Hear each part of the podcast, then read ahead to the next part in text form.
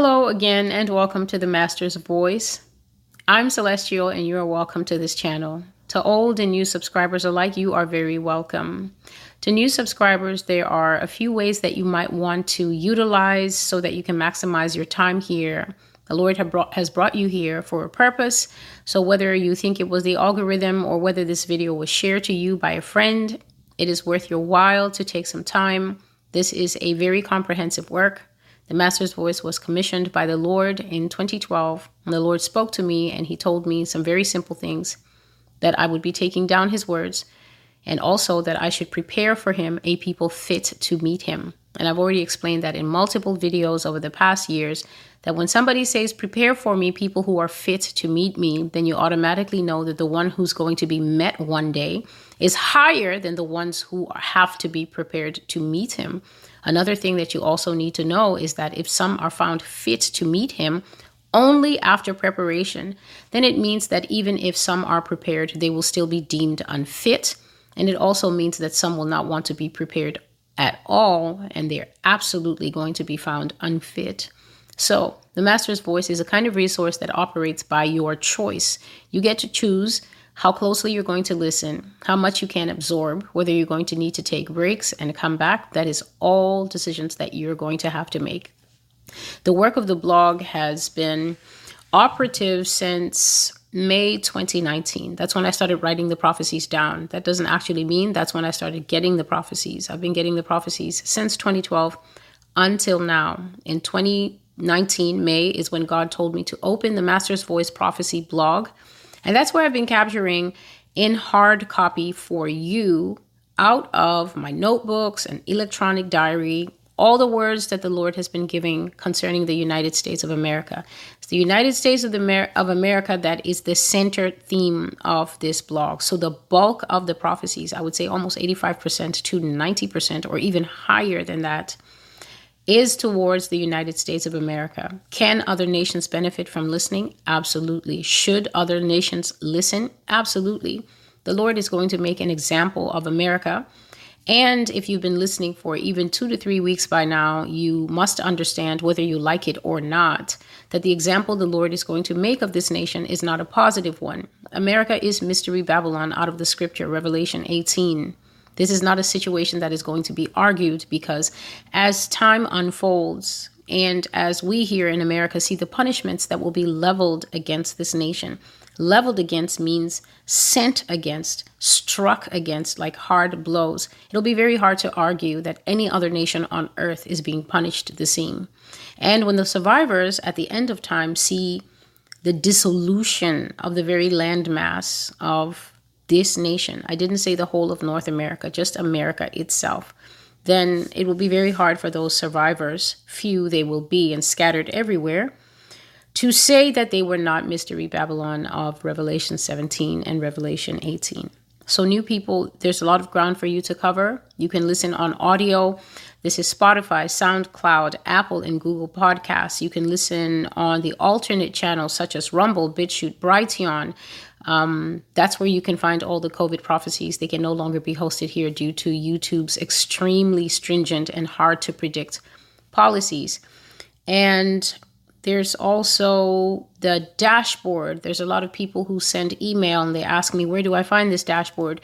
You can find the dashboard simply by looking below the video. You will see the channel's name, Master's Voice Prophecy Blog, or you, or you will see the little picture icon. If you click either the name or the icon, it will take you to the dashboard and there you will see home, you will see videos, you will see about, you will see playlist, you will see community. So when you click videos, it will show you all the videos and there should be a filter there whereby if you click and set the filter to oldest, you can, and quite a few people have done this, you can go through all the videos that I've been making since August 2020 here, video format, right up to the new ones. Another way you can do it if you're not going to comprehensively swallow everything like that is you can go to the playlists. On the playlist, the blog's information is organized by theme. And how that helps you is there's a lot of gaps in people's knowledge. In fact, church people's knowledge is the gappiest of all. The Bible says that the sons of men are wiser than the sons of God, and nothing could be truer in this generation. A lot of Christians have not read, they have not studied, they have not been in churches worth anything. So, for all the time they've been in those churches, they've just been told your best life now, Jesus loves you, reckless love, he's going to chase you, you're the main character, and Jesus is your butler. Here, the Bible is explained properly. The Bible is presented to you through the lens of Jesus Christ, the one who has all rights over all territories, all nations, tribes, tongues, peoples, and also myself as the steward of the Lord's words. So here you will get it raw and uncut. You don't have to like it. Prophecy is a blade, especially when it is judgment. It is supposed to go in clean and come out clean. But the reason that many of you have gaping, bleeding wounds is because when the prophecy is going in, you're fighting and twitching and saying, oh no, it's not me, it's judgy, and where's the love? And that's why you have raw and ragged wounds. I didn't cause them, your reaction caused them. So you will just have to bind up those sores, allow the Lord to work on you. It may be a shock to you, but heaven is actually a prize. Heaven is not cheap. Heaven is not just hanging out there and gasping and sobbing in tears and saying, I hope they make it. Heaven is a place that already has occupants. We, humanity, are desired by God to go there. However, because heaven is also a place with standards, you're not going to step up there any old way. We enter into the kingdom by much tribulation. The problem is that the people want to enter into the kingdom without any testing, purging, trying. Dirty they stay and dirty they want to go and then say, but God is love. God is love. God also just keeps a clean shop. So there are many choices that people have to make on the other side of the camera. I've already made my choice, and my choice is that to the last letter, to the very last word, the prophecies of the Master's Voice blog will come forth. They will be put in print when I have a block of time to put prophecies in print. I'm a bit behind, six months minimum. But the videos keep the momentum going, especially since God isn't slowing down because of my gap.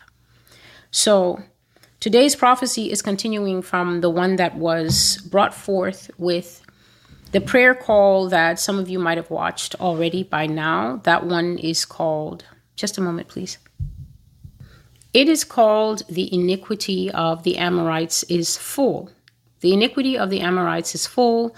And that was a live prayer call yesterday.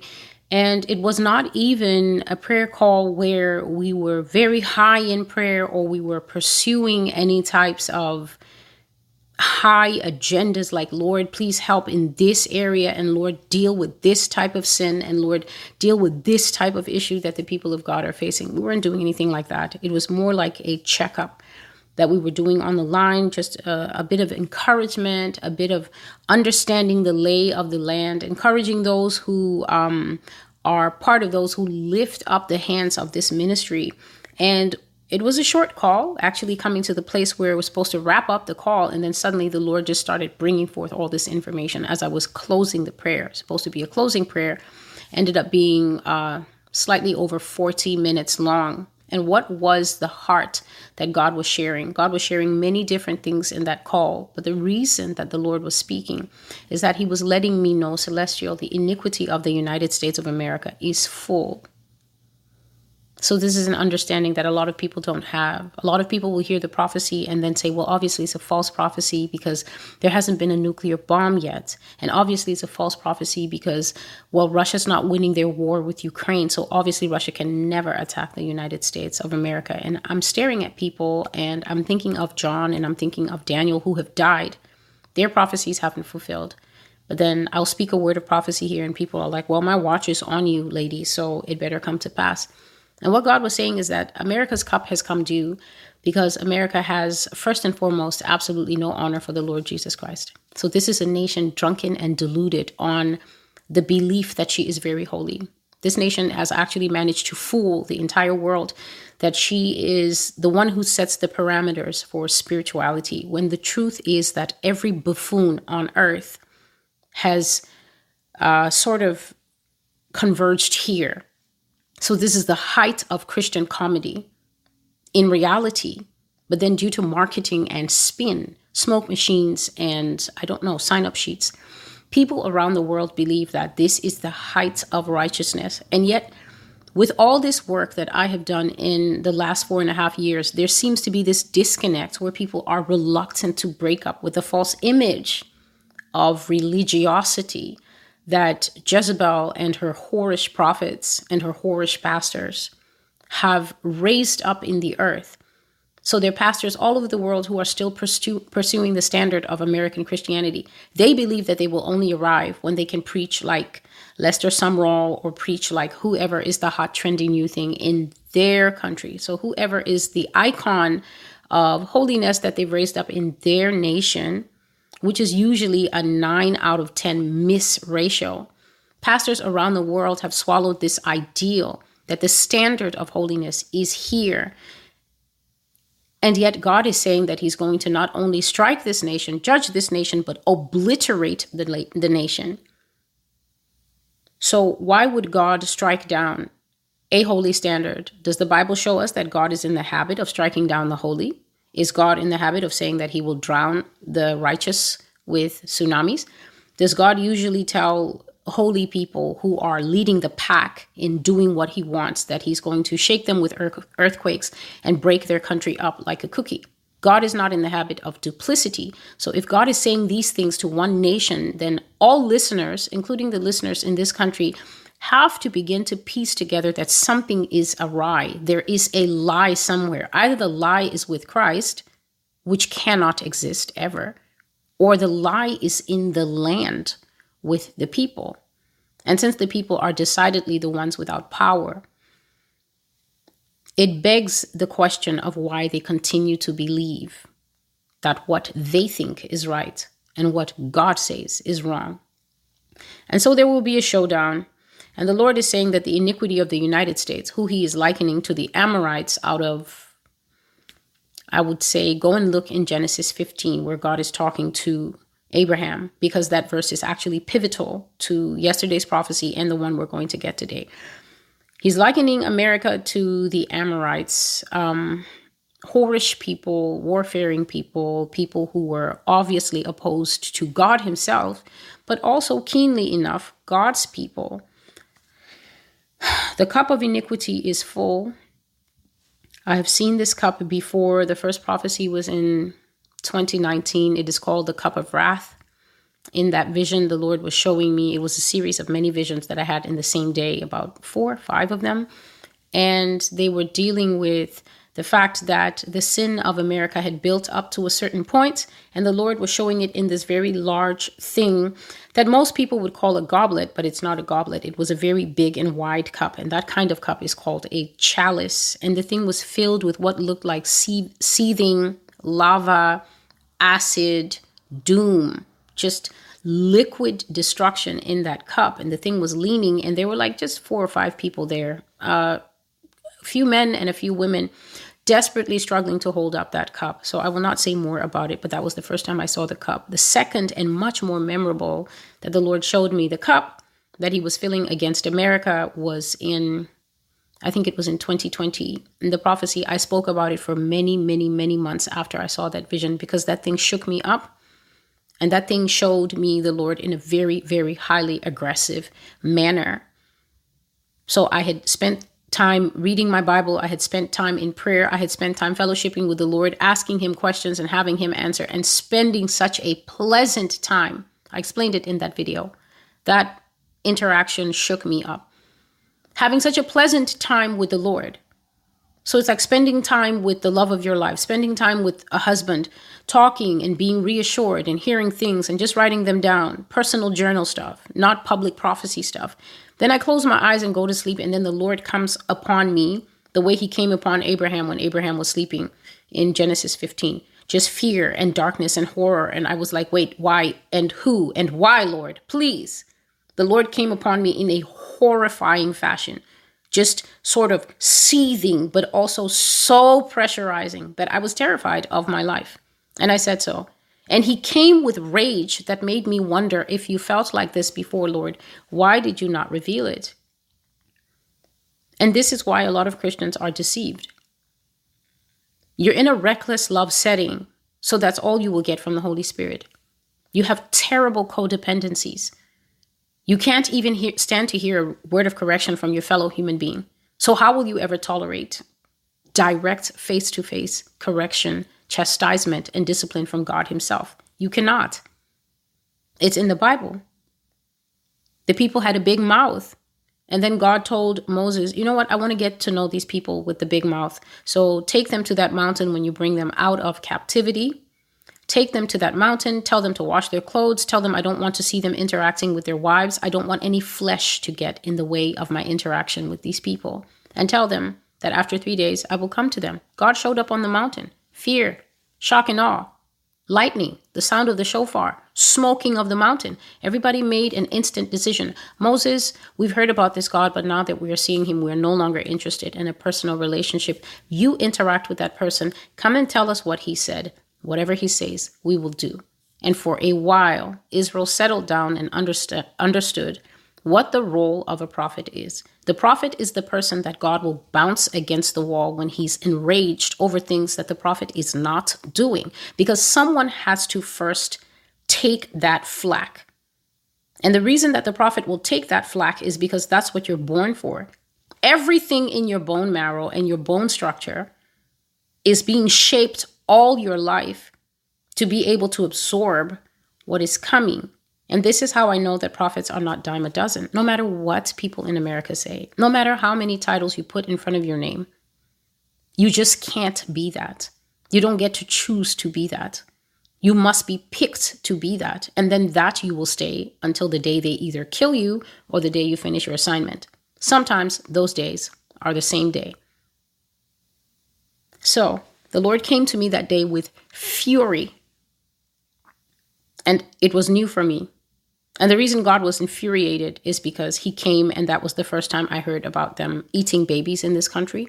When I speak of them eating babies in America, people are so casual. I know that you are casual because the outrage is minimal. And this is because you have babies and little ones in your home, but you're usually changing their diapers, bending to their whims, and raising them, hopefully, to be responsible men and women the gears of your brain, it's very hard to shift them into an understanding that I said children are eaten in this country. The unborn, that's where the aborted babies go. You don't see that fetus. You walk away because you're free of your burden. That child then begins a whole new life as an industry snack. Foreigners hear this and then they will still go to the US office and still try to get visas to come here because there's a disconnect between the ears and the heart. The ears are just hearing some conversation from this internet women. But the eaters of the babies are in this country. And the Lord will expose them.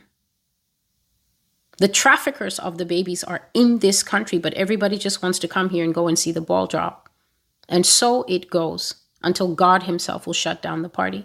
The Lord was enraged because children are eaten here in the high rises, they eat those children up there, their food. The Lord was enraged because there's so many altars in America, and the altars are constantly demanding blood. That's why the prophecy is called blood to drink. The gist of the prophecy is that because this is a bloody nation, this is a nation of women who have sex on their private female time. First time that I had ever heard about such a thing was in that prophecy. And then the Lord showed me that it's actually a forbidden act in the Old Testament. First time I'd ever heard about the babies being eaten, that they are a food. First time I'd ever heard about that human flesh, blood, menses, feces, semen are put into the food, especially the cheap fast food. That the sodas contain more than you wish they did the rage of the Lord, explaining that these items put into the food supply is why cancer is up, Alzheimer's up, um, dementia's up.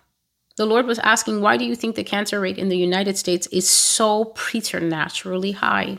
It's higher than anywhere else in the world. That's because the diet is pro human in more ways than we actually understand. He was enraged.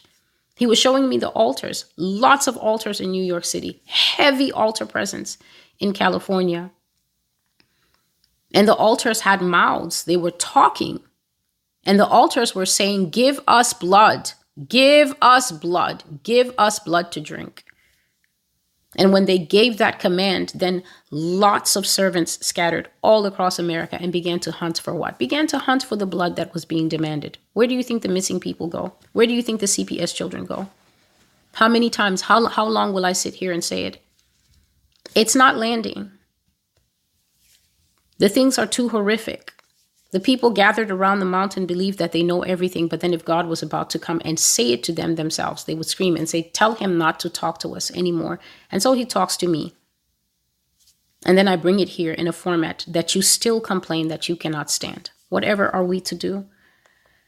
And so I've seen the cup of America's judgment, but yesterday, as we were just having a checkup, just checking in on the line, the Lord began to say so strongly, and I didn't write it down. You have the whole prophecy, it's live. It was recorded yesterday, January the 28th, and it was brought out as soon as it was done. I put the picture of it, of a cup, and it was released to you. So there's really no need for a written prophecy because everything that was said was there. And the Lord said that America's cup of judgment is full. When your cup of judgment is is full, then we go to Ezekiel 12. Ezekiel 12 is one of the verses that I actually put in the comment section there so that you would have understanding of what it means for the cup to be full. Just a moment here. I will be reading from Ezekiel 12 quite a bit tonight because it also goes with the prophecy of yesterday and today. And the first bit that I will be reading here is Ezekiel chapter 12 from verse 21. And the word of the Lord came to me, saying, Son of man, what is this proverb that you people have about the land of Israel, which says, The days are prolonged, and every vision fails? Tell them, therefore, Thus says the Lord God I will lay this proverb to rest, and they shall no more use it as a proverb in Israel. But say to them, The days are at hand, and the fulfillment of every vision. For no more shall there be any false vision or flattering divination within the house of Israel. For I am the Lord. I speak, and the word which I speak will come to pass. It will no more be postponed. For in your days, O rebellious house, I will say the word and perform it, says the Lord God. Again, the word of the Lord came to me, saying, Son of man, look, the house of Israel is saying, the vision that he sees is for many days from now, and he prophesies of times far off. Therefore, say to them, Thus says the Lord God None of my words will be postponed anymore, but the word which I speak will be done, says the Lord God. And so God is addressing here to his prophet Ezekiel and telling him, asking him rhetorically because God already knows and understands the lay of the land, and he's just asking a rhetorical question so he can answer it so that Ezekiel can have a message to take back to the people.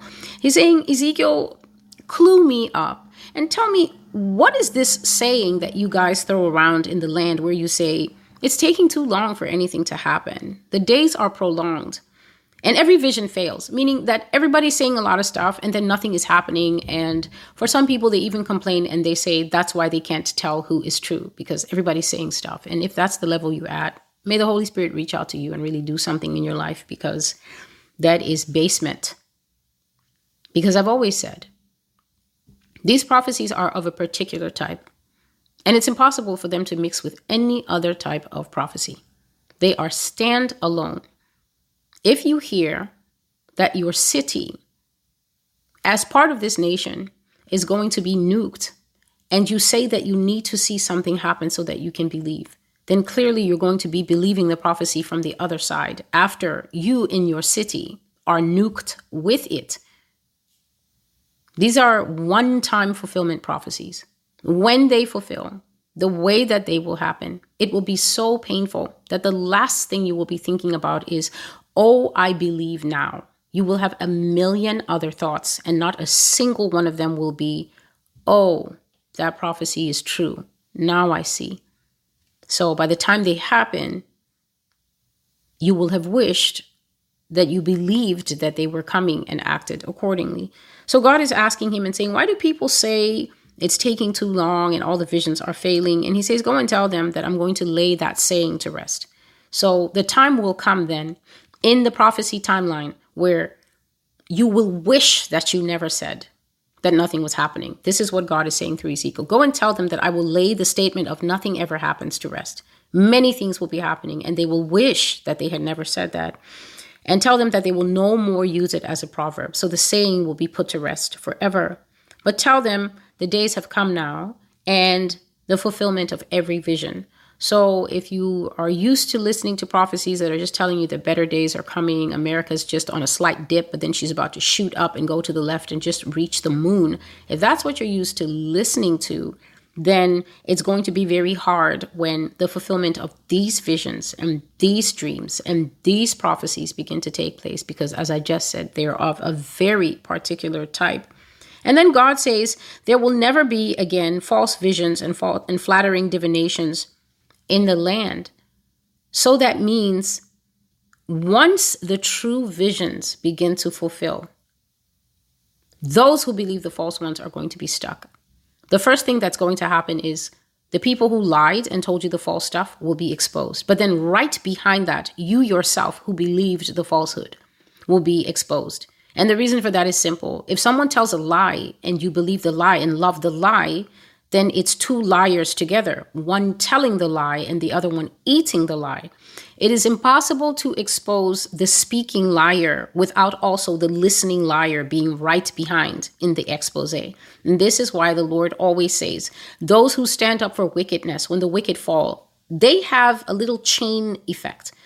So they're the heavy ball and then there's a chain linked to your leg who love them and love to follow them. So once that ball is kicked over the over the cliff by God, guess what's going to happen? That chain that attaches them to you is going to run just like in the cartoons and flying behind them for judgment. Will you go?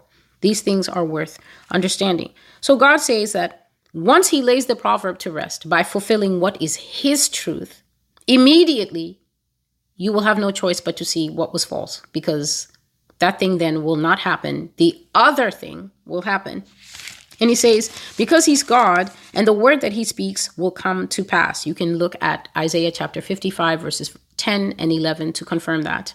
Nothing leaves God's mouth until it has been sanctioned by God. But the problem is that once it does leave his mouth, there is not a man or woman born of woman who is able to stuff back into his mouth what already came out. He says that the people he is speaking to in the land are rebellious, and therefore he's going to say his word and then perform it. Son of man, look again to these people and tell them that their other saying, oh no, he's seeing something very far off. So people are thinking either that the tribulation has already happened, I don't know where that wisdom comes from, or that, oh no, the prophecies still have a good long space to go. And young people suffer from this delusion a lot because of by virtue of being young you're 16 19 21 so you don't want to hear anything that's going to disrupt your life your plans college and everything like that. So it's actually pride that makes people say oh no the prophecies aren't really close. There's some people who are on the totally other end of the spectrum. They live in terror all the time Six months here has not done anything for the terror. They have not grown past the fear. They're now building condos in the fear and then saying that the doom and gloom is causing their fear. No, the word of God is true. It comes forth how it comes forth. It is absolute. It is true. What happens is that you lack the capacity to receive it. You will not grow. You will simply not let go of your life. You want to keep loving your life unto the death. When other people have let go of their life, they have fallen into the ground as a seed. They've died. They've said, Even so, Lord Jesus, come. They're open to whatever the Lord is saying. And the minute they let go of their fear, their thoughts, their views, and how they want it to go, God has replaced all that fear with calm. So they're able to hear what God has to say and say, I will seek the Lord about this. This one sounds a little scary, but I'll go right back to the same God who got me through the first 200 videos and I'll ask Him for grace to grow through this one. So, in other words, we have a dichotomy. Some people are increasing their absorbency, they're doing the hard work. They're allowing the function of the prophecy to edify them. The problem is that people think edification also means grin and be happy. The prophecy isn't edifying us. I don't feel good. So people think that the word edify means I need to feel great. And prophecy has nothing to do with your feelings. The last thing that matters in prophetic truth is how you feel about it. Israel didn't feel great when they were stripped, but when they were stripped and taken into captivity in Babylon, the prophecy was 100% true. It contained no love, no comfort, no kindness, no nothing. It was naked, you will go. And please bear in mind that if you're counting 70 years captivity, guess who's coming back? The next generation. They take you when you're 45, you're dying in Babylon. This means that exactly what has been prophesied upon America in yesterday's prophecy is true. They cannot take a rebellious nation to Moscow and Beijing for indefinite punishment and then there be a belief in their mind someone will intervene, someone will fight Russia and China and bring us back. Nobody's bringing you back. Those are one way ships. This is why you can't receive the word of the Lord. Because how can an American get on a ship? It is against nature. This is what you say. So God says that people are delaying the prophecies, delaying the fulfillment of the word in their own mind. And I've just explained to you that this is pride. How can you ex- exalt what you think above what God is saying? But now what he says Go and say to them, Thus says the Lord God. So, thus says the Lord God is a stamp that only the prophet of God can use. You can't use it in a Bible study. You don't have the authority to use that stamp. It is a particular stamp. And when that stamp is stamped on a document, that person is saying, I verify with my life upon penalty of judgment that this document is stamped with the Lord's stamp. And when I am asked about it later, I will say, I was given the authority to use the stamp. You use that statement, thus says the Lord. And he hasn't authorized it to use to, for you to use it. You're just compounding your problems for the white throne judgment.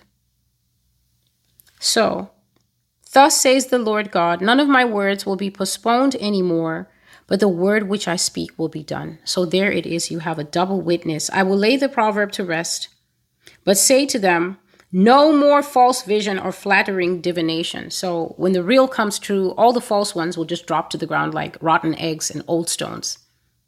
Once the, the true happens, the false will be shown up without anyone having to make any reaction videos about anything. No matter where you are in the world, when certain things happen, you will know. And then you will know that the other thing you were hoping to happen is a lie. And he says here again, no word that I have spoken will be postponed anymore, but the ones that I have said will be done. Which means when God does the words that he's responsible for, all the words of the people who were comforting you they are responsible to fulfill them.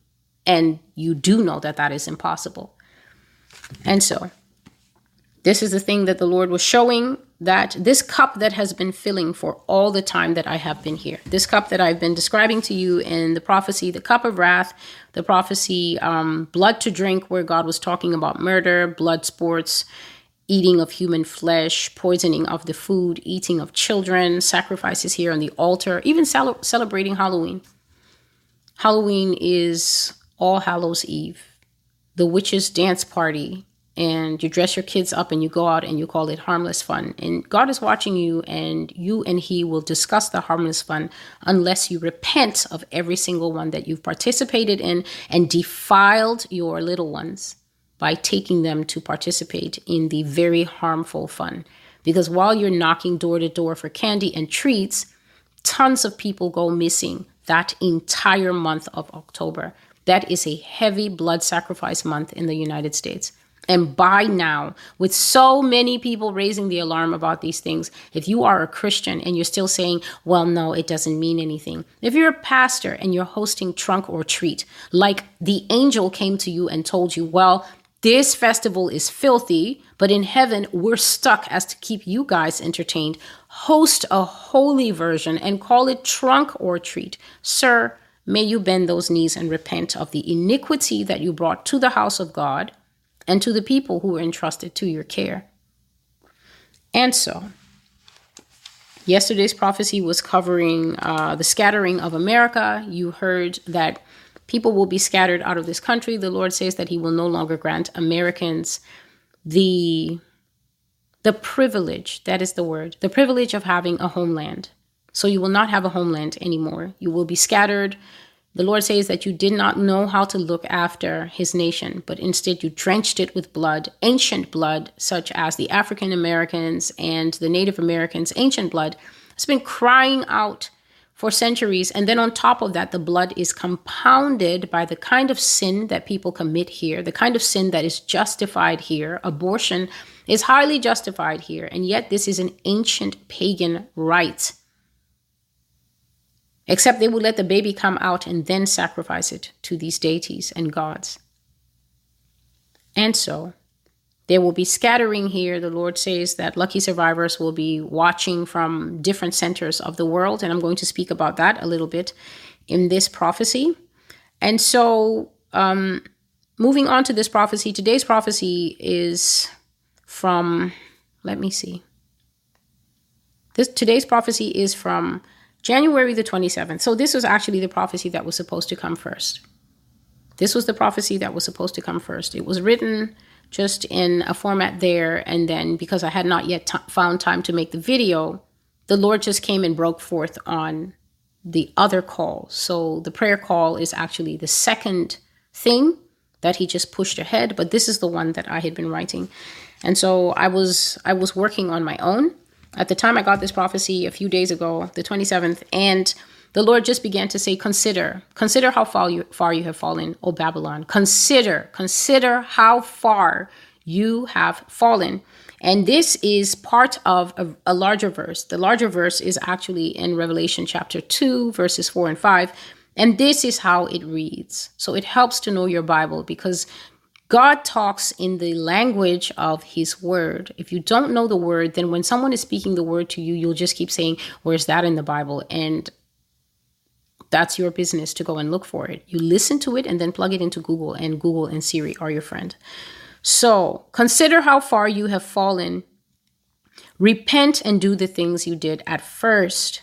If you do not repent, I will come to you and remove your lampstand from its place. And so here I will just share with you the general conversation that the Lord, the gist and the feeling that was coming up in me. These things are not written down. The Lord was just basically saying that there are nations in this earth that are going to go into darkness. I'm putting it as close to how I remember it. He said that there are nations and territories in this earth that are going to go into darkness, but none darker than the United States of America. And the reason that America's darkness will be total and complete is because when you blaze forth so much light, right?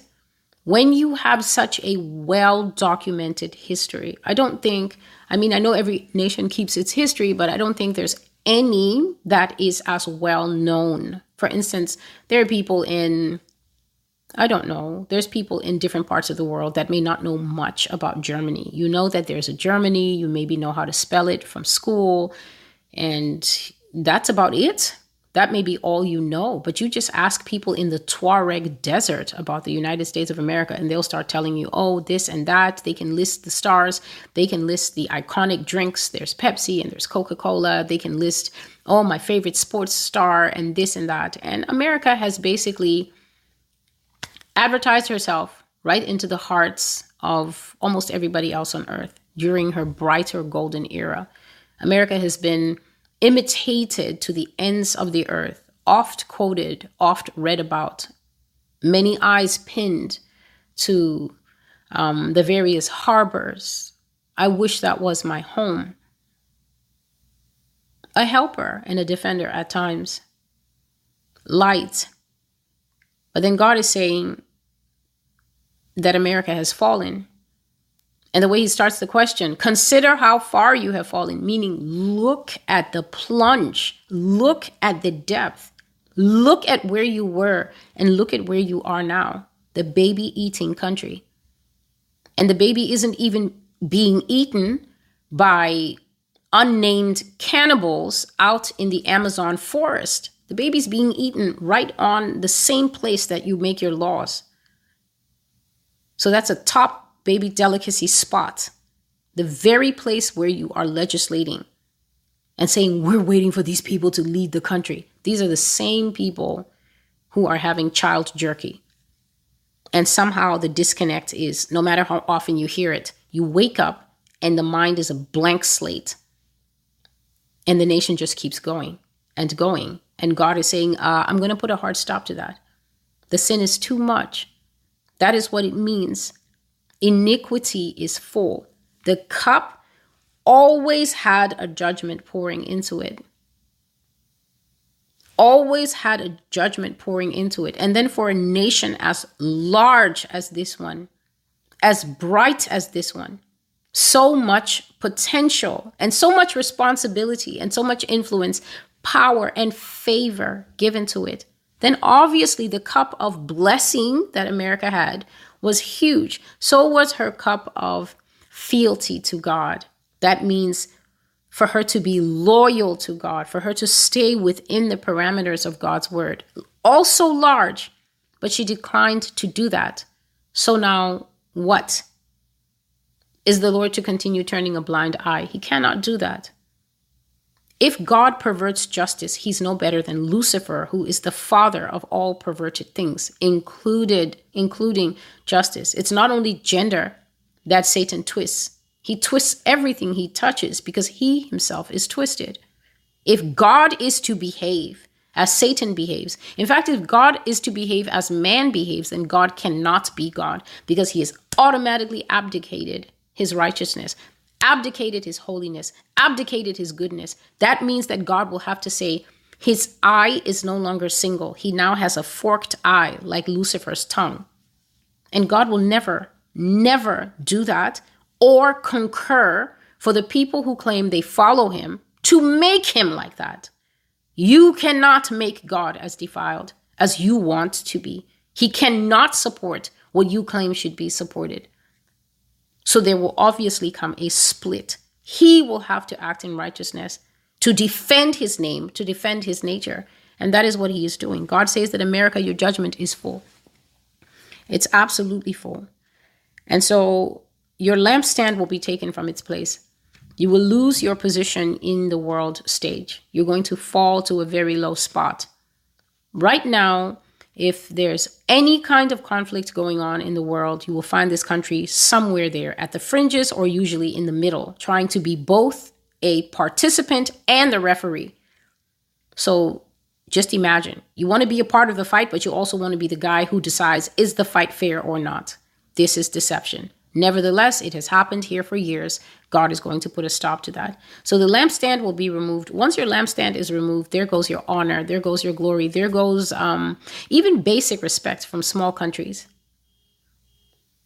Um, in 2021, the prophecy is pushback and something like that. If you just type pushback Master's Voice prophecy blog into the YouTube thing or pushback into the blog at the bottom in the search field, the prophecy will come up where God said that we would go into the nations and the nations would have no respect for America.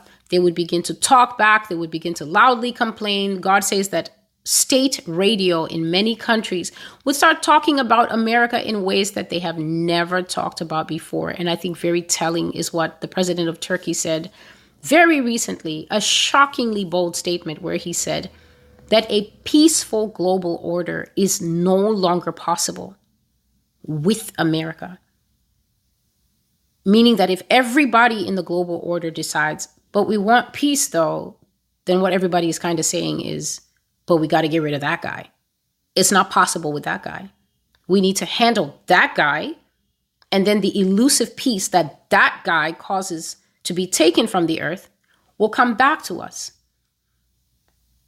And what we're waiting for here in America is just for the nations to settle in their heart that that is what they want. Once they actually come to terms with the fact that, yeah, we said that, we actually said that, that is what we want, then you are going to start to see the realities of every single thing that I've been telling you here so patiently since the first time that you saw me, whether you understood what I was saying or not. So, lampstands would be removed. Thus says the Lord, the judgment of Mystery Babylon this first part is called The Melting Pot. The melting pot is getting cold. The melting pot is about to separate. The melting pot will be unmelted, and the rivers will flow back to the tributaries that bore them. Thus says the Lord the nations will return to their heritage, each man going back to his father's home, each man fleeing for safety to the nearest place that can offer him safety, like Lot. Return to your heritage, O ye nations, return to your homes. Come out from Mystery Babylon and do not fall with her. Come out from among her and be separate. Buy yourselves time and make your exit strategy.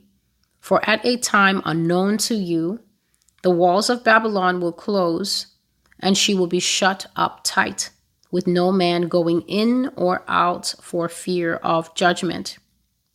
So, America is famously known as the melting pot. This is where all the nations come, and to a certain extent, they shed their identity in order to become a part of what is called the American dream, or what was once called the American dream, and they agreed to put all hands on deck to become part of the nation, to lift up a common goal, a common standard. But now God says that the heat that was under this melting pot is getting cold. So, what could possibly be making the hearth of the melting pot get cold?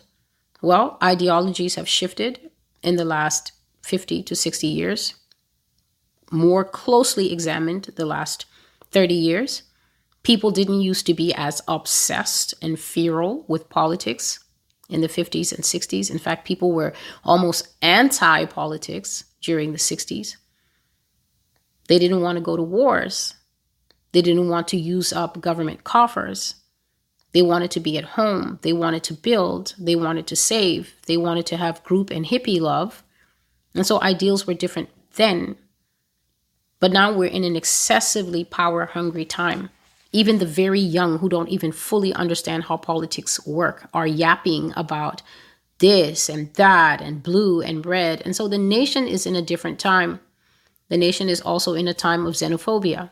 South Africans, if you're listening, America's got this unlock much deeper than you ever could have.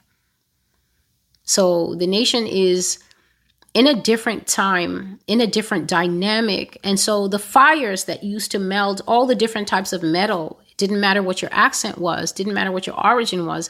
That fire is going out now because also of economic downturn. When economic downturn comes, that means there's less on the table. And whenever a nation begins to experience less on the table, the people who belong to that nation become fiercely protective of the little that's on the table. They say it's ours.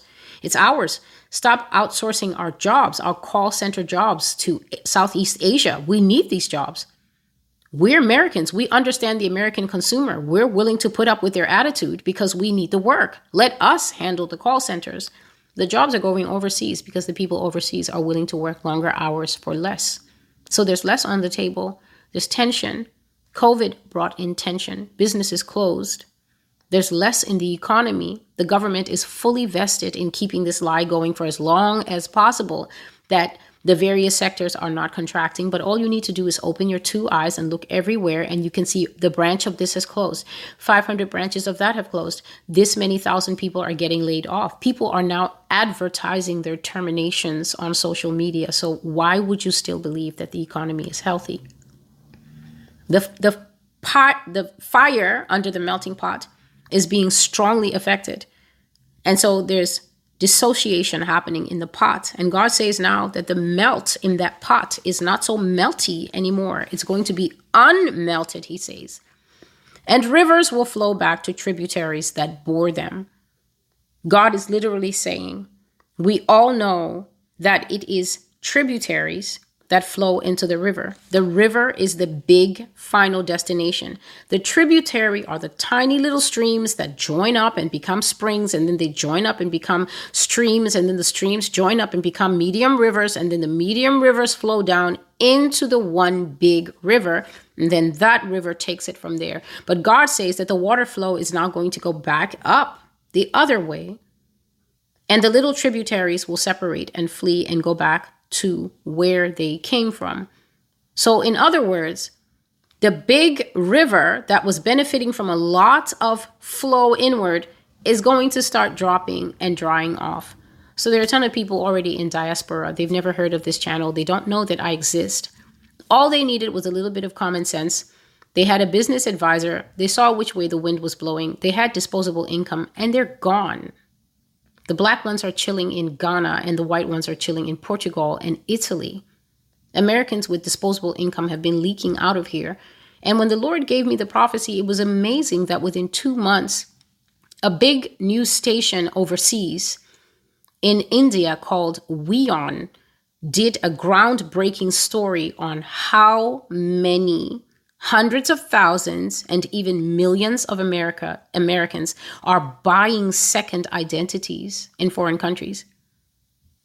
That was one fulfillment that I actually got to see happen myself because I shared on my community page that I had gone out to do groceries in the evening and I was walking home with two bags full with one earbud in and just got off of the bus and was walking the short distance to my home. And I had been listening to a teaching. The teaching ended and then it flipped into this new story. And I heard this lady doing an excellent story and talking about how many people are fleeing this country, exactly like the rats that God said they would. So wealthy people know that something's up. They've already got their second home in Paris. They've already got their second home in Ghana. And then Struggle Nation here in America is still saying, I don't believe these prophecies. So people will flow back out of the country, and the God and the Lord says that um, nations will go back to their heritage. So there's a prophecy that is called diaspora. I can't remember when I gave it, but I think it might have been early or middle 2022. And in that prophecy, God was saying that He's going to stir the hearts of people to go back to their country. But then that is when the Lord stirs you that way, that is God actually giving you what He calls buy yourselves time and make your exit strategy. So there's some people because of their closeness with the Lord, so they actually put in the work. They're intimate with the Lord. They're able to hear the prophecy, but then they're also able to marry it to their years of experience with Jesus. They've started having these deeper conversations with him, and he's telling them, Yes, I am the author of this strange feeling that you've had that you want to go back and see what your country is like. You might have been born here in America. You won't even know. You've never even been to where your family comes from, but the Lord has been stirring you and just having this interest in it. The first thing is maybe you want food from home. You're calling your mother and asking her, What's that old recipe that you guys used to make? I, I want to try it.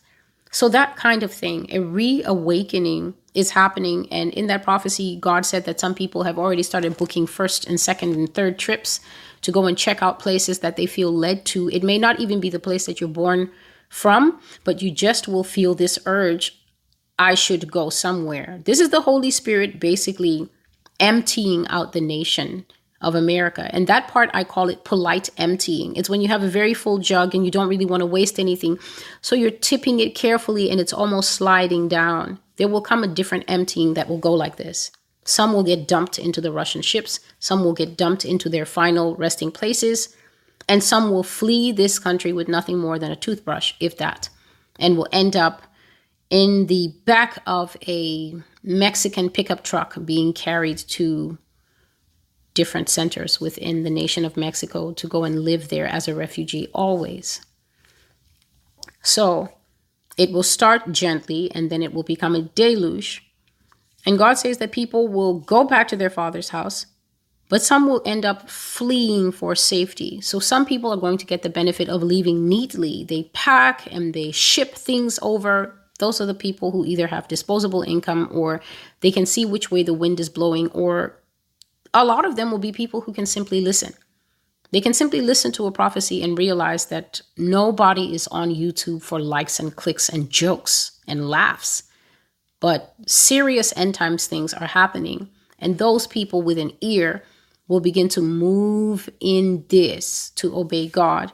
But then there's the fleeing type, and God says this is for safety now, and you're basically going to run to the nearest place that can offer you safety, like Lot. So there was Lot, unaware that Abraham was having a last minute begging God session so that Sodom and Gomorrah would not be destroyed. There was Lot in the middle of a judged place, and judged Lot did not know that God was going to rain down sulfur and brimstone on the whole place. So he didn't know that the Abraham he walked away from was up on the mountain looking at the place where he was about to get hurt and saying, God, please have mercy. What if there's this amount of righteous people? And God, knowing that there were not that amount, still said, Okay, I will relent. And then God sends people to get Lot out. But Lot is tarrying, and Mrs. Lot is looking back, and the whole thing didn't work out as they thought. And Lot said that he was too tired to run far. He was an older man by that time. And the idea that the entire place that he had dedicated his life, living in that community with those fallen people, to hear that everything is going to be destroyed. Lot's heart experienced Luke chapter 1 and verse 26 men's heart failing them for the things that they will see coming upon the earth. Angels in the house, men wanting to rape the angels, wondering where your other daughters are and why they won't come.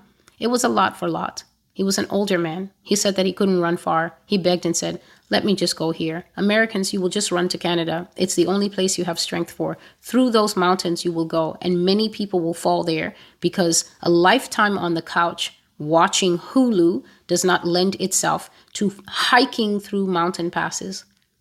The people who are going to be best successful are these outdoor gritter people. Off grid people, people that are fine with catching bass out of the water with their bare hands or a stick. There's a prophecy like that. It is called wilderness. That prophecy is at least three years old, where God says that life is going to come to the point where basic survival skills are going to be highly prized like gold. Basic survival, skill, survival skills are going to lend to a family a longer lifespan than other people who do not have them.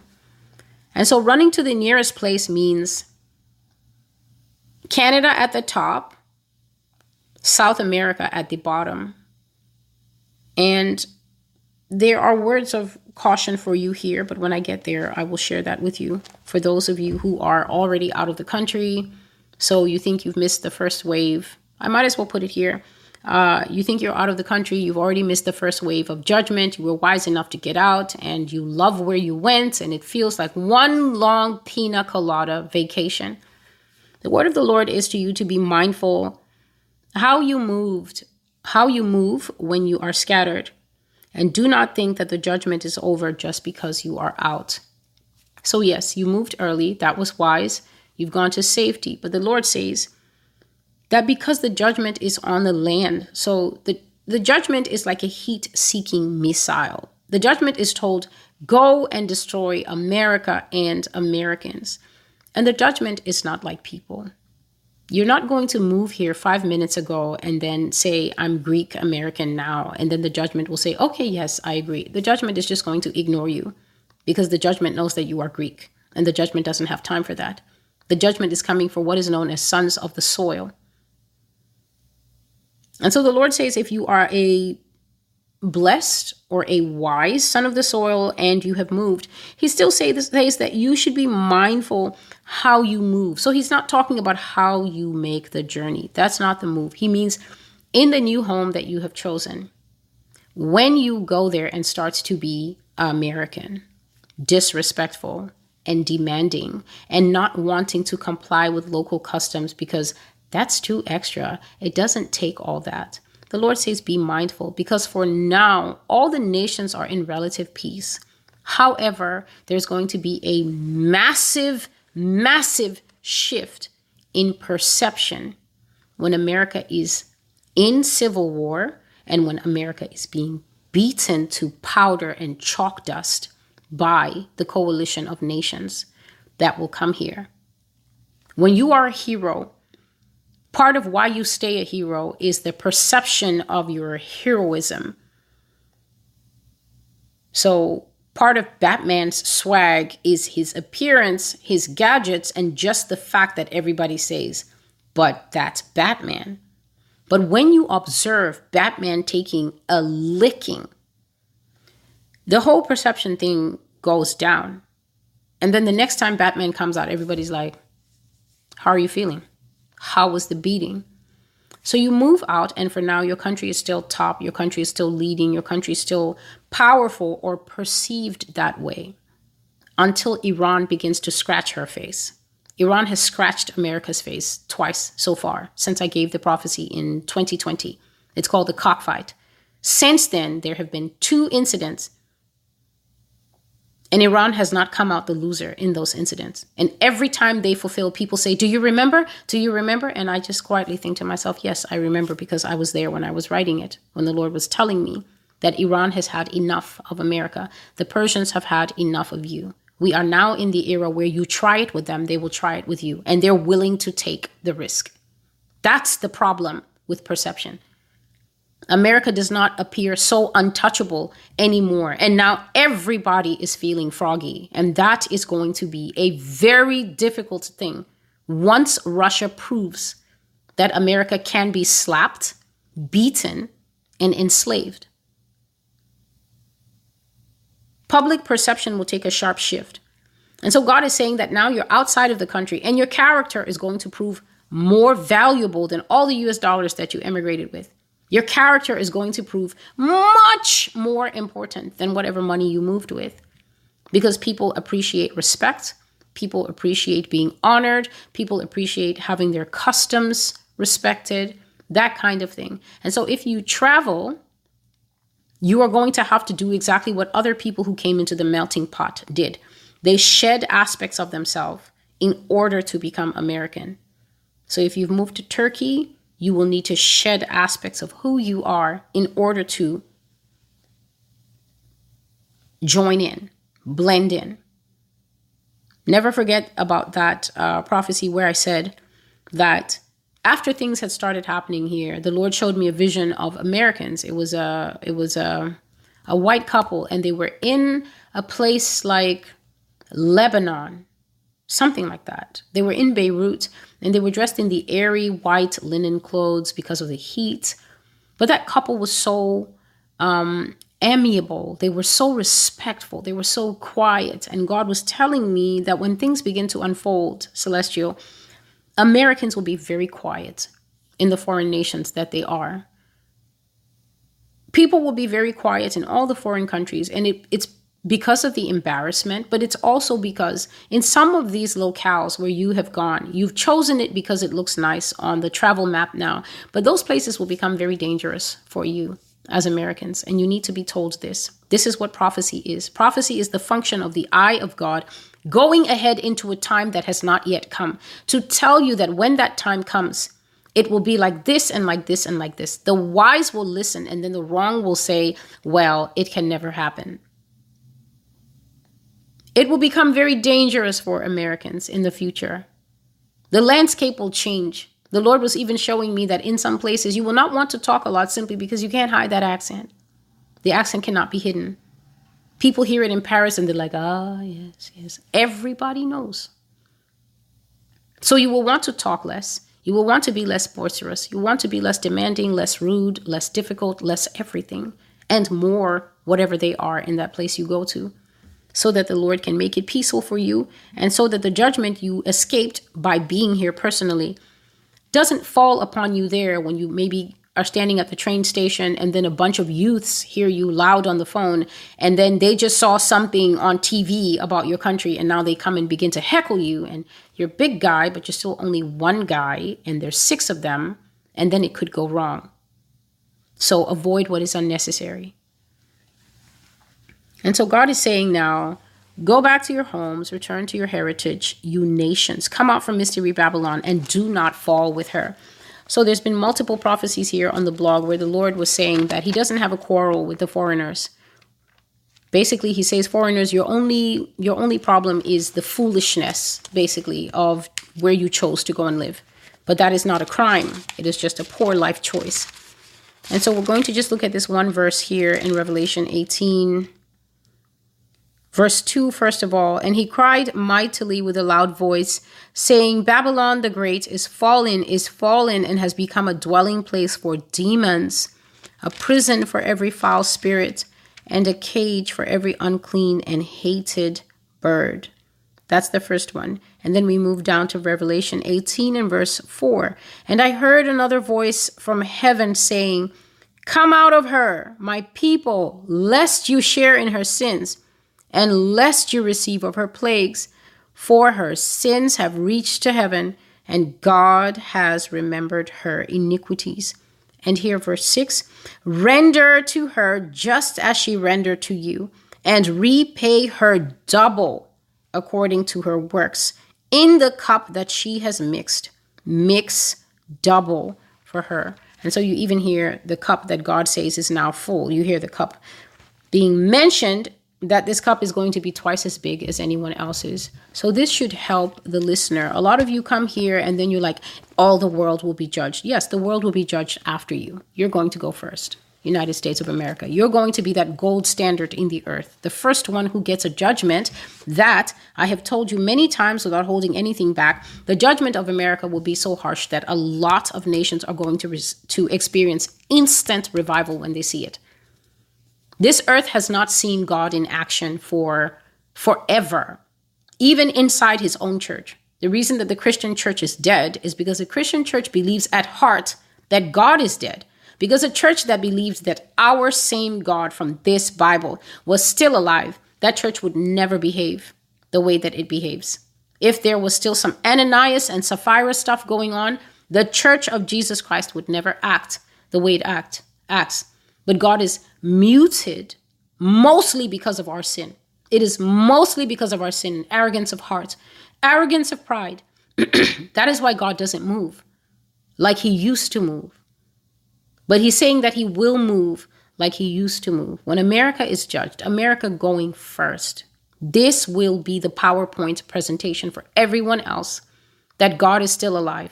Even the Muslim countries will understand that God is still alive in the earth.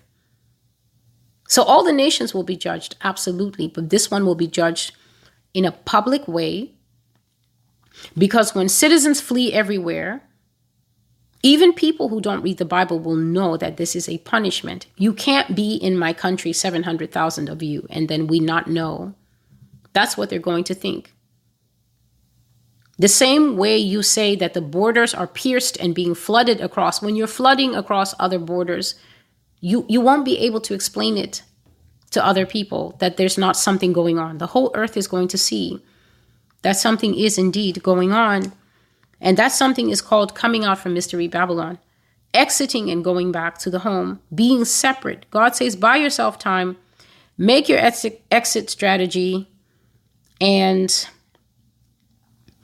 go because at a time you don't know, at a time you don't know, Babylon's walls will suddenly shut. Babylon's walls will suddenly close, and no man will be able to go in or out for fear of judgment. This is basically all the prophecies that I've shared here about the rise of a rogue government that is not going to do anything the people expect.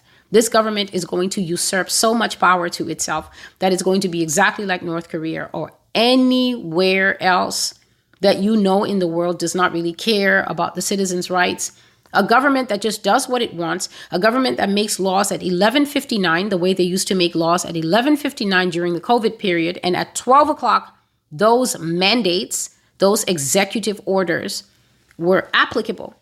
They had power in the same, same, same way.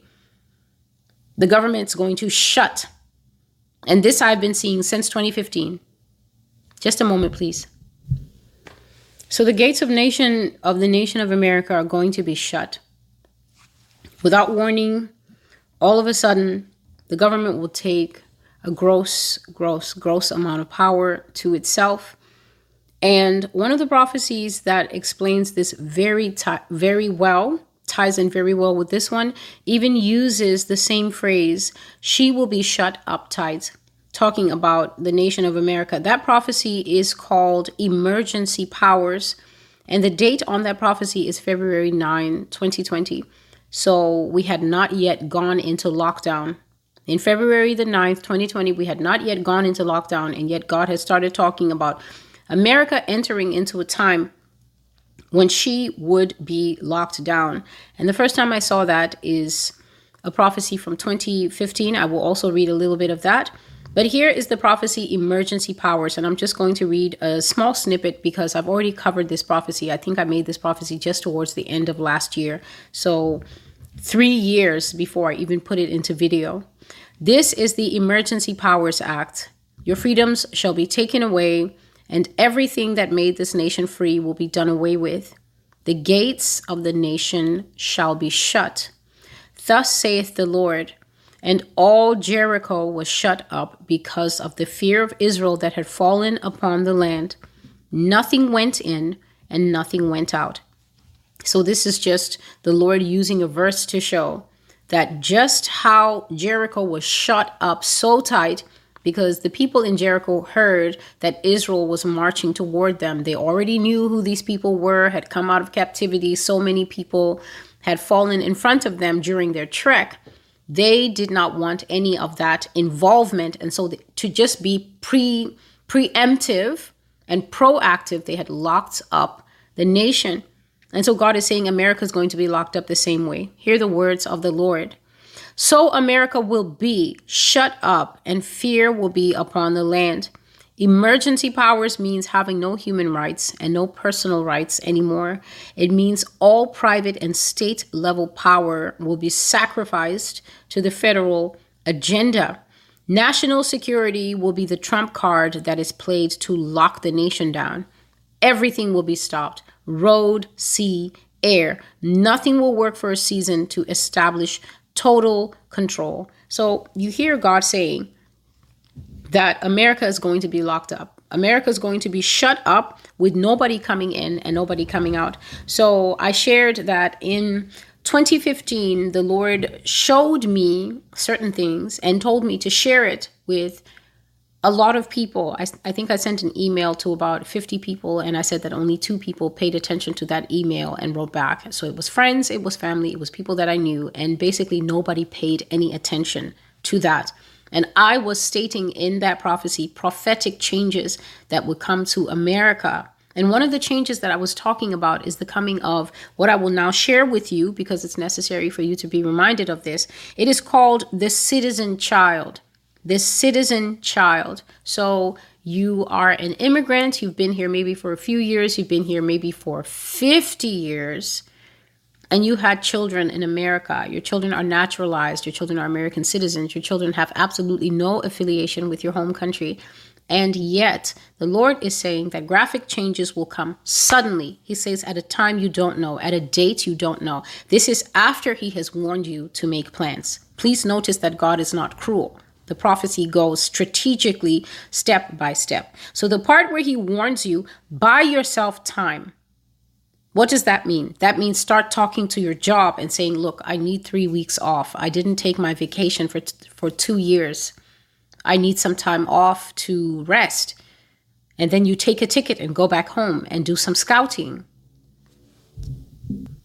Maybe you do less time at work so that you can have more time to go online and do research, go to the library and read up or seek out relatives and ask questions. What is it like back there? What's the economy like? I can look at certain things on the IMF website, but I mean, what's it like on the ground? This is when you start looking for people to ask. So he has told you to do these things to make your exit strategy.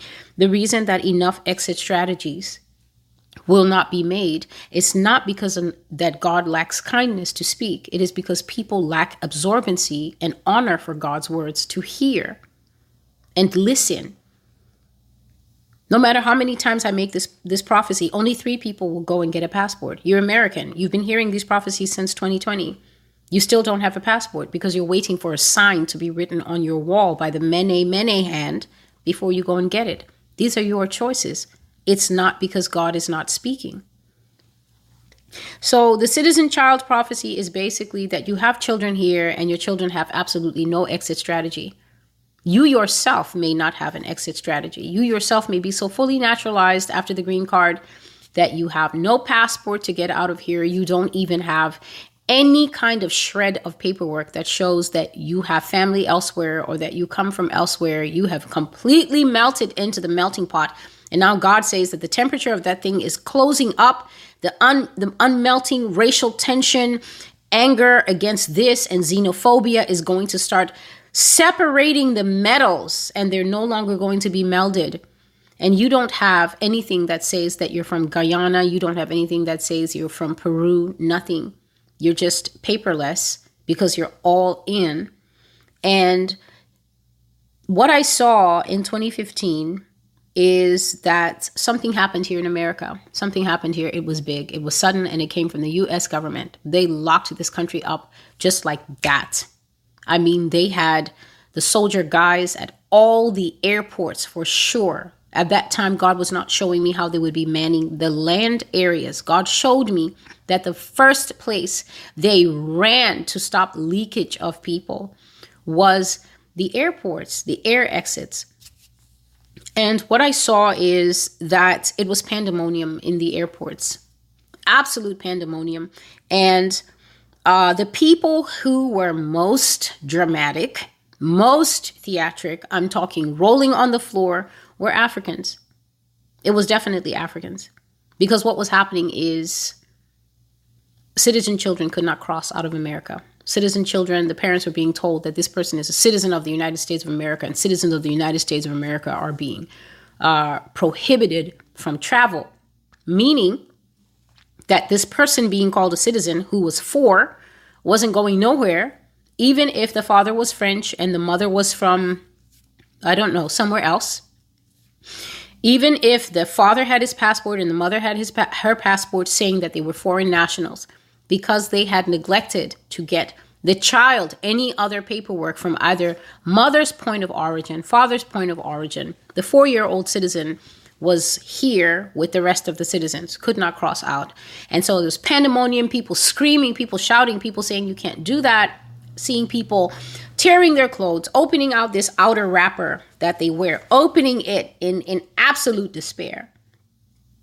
African women pulling their hair, pulling pulling off their head wraps, just devastated because the choice was now. And I've shared this many times. The choice was now this, and this is for everyone who has citizen children. It, it's not only the Africans; it's just that they stood out. The choice was now this: you were going to stay with America and be a partaker of everything else that was coming in New America. This was definitely the advent of New America. So you were going to stay, and you were going to be an unwilling participant in New America for the sake of that baby that you could not take out because you neglected to plan, you neglected to listen, you neglected to take the word of the Lord to heart. No one's telling you to just go and catapult yourself out into the great beyond, but the, the lack of even the willingness to listen, to even to even roll the Lord's words through your mind once or twice to say, What if I'm hearing the truth? The absolute dismissal of the thing is why people were so devastated. They were caught absolutely unawares and they could not take the 15 year old citizen, seven year old citizen, and the newborn citizen who was still attached to citizen mother's breast could not take them out of the country. And at the same time, you can't leave them here because what does a 15 year old know about breastfeeding his baby sister and changing or helping his seven year old brother? Parents will be forced to stay here and that is what I saw. It happened suddenly. The nation was shut up tight. And that thing, I saw it on July the 25th, 2015. And I saw that those who could flee in diaspora fled. So, in that July 25th, 2015, what I saw is that people did not care about property on that day. You care so much about your house now, mortgage payments, paying for the boat, paying for whatever it is. People did not care. People discovered that there is nothing more precious than life. They left here and they left everything. And there are multiple prayer calls where I said that people from Europe, French, Italy, and British were so upset with America when the temperature of life changed, when the Civil War of America kicked in. Because you have to know that the Civil War, at the root of it, will be the government going mad taking power like this. And so I saw that those European countries were were livid because they were losing property here, they were losing investments here. They had big, big investments in America and they couldn't take them with them. They had to leave it here, and it was very difficult for them. This part is called a great scattering. Americans will sit scattered to the four points of the compass, to the four corners of the world. First, to those whom I show mercy, I will scatter you back to your original homelands, and you will go back to where you came from. This is so you do not eat from the bitter leaves of the tree I am about to feed America. Haiti, St. Lucia, Jamaica, island nations, it is time for you to go home. It is time for you to obey the voice of Yah and do what you have been feeling to do. Travel home and find yourself a piece of land. It is time for diaspora. You are part of the original people, my own nation. It is time for the natives who crossed the sea to go to a place of safety before I bring judgment on the United States of America. And so there's no need to go into the top part where it says that America will sit scattered to the four points of the compass. I have explained that for you in detail. God is now talking specifically to those that He says, I will show you mercy and I will send you back to your original homeland. You have to go back where you came from because I'm about to feed America a very bitter leaf, very bitter leaves from the tree of my judgment.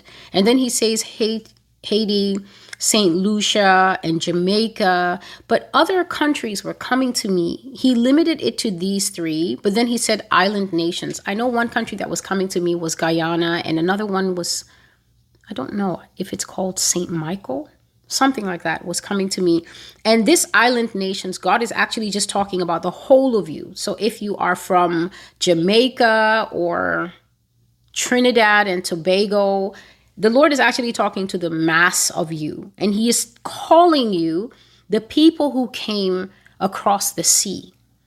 And you know exactly where you came from you were put on slave ships and you were brought to this part of the world to be workers in cotton fields and sugarcane fields and things like that. You came from that side.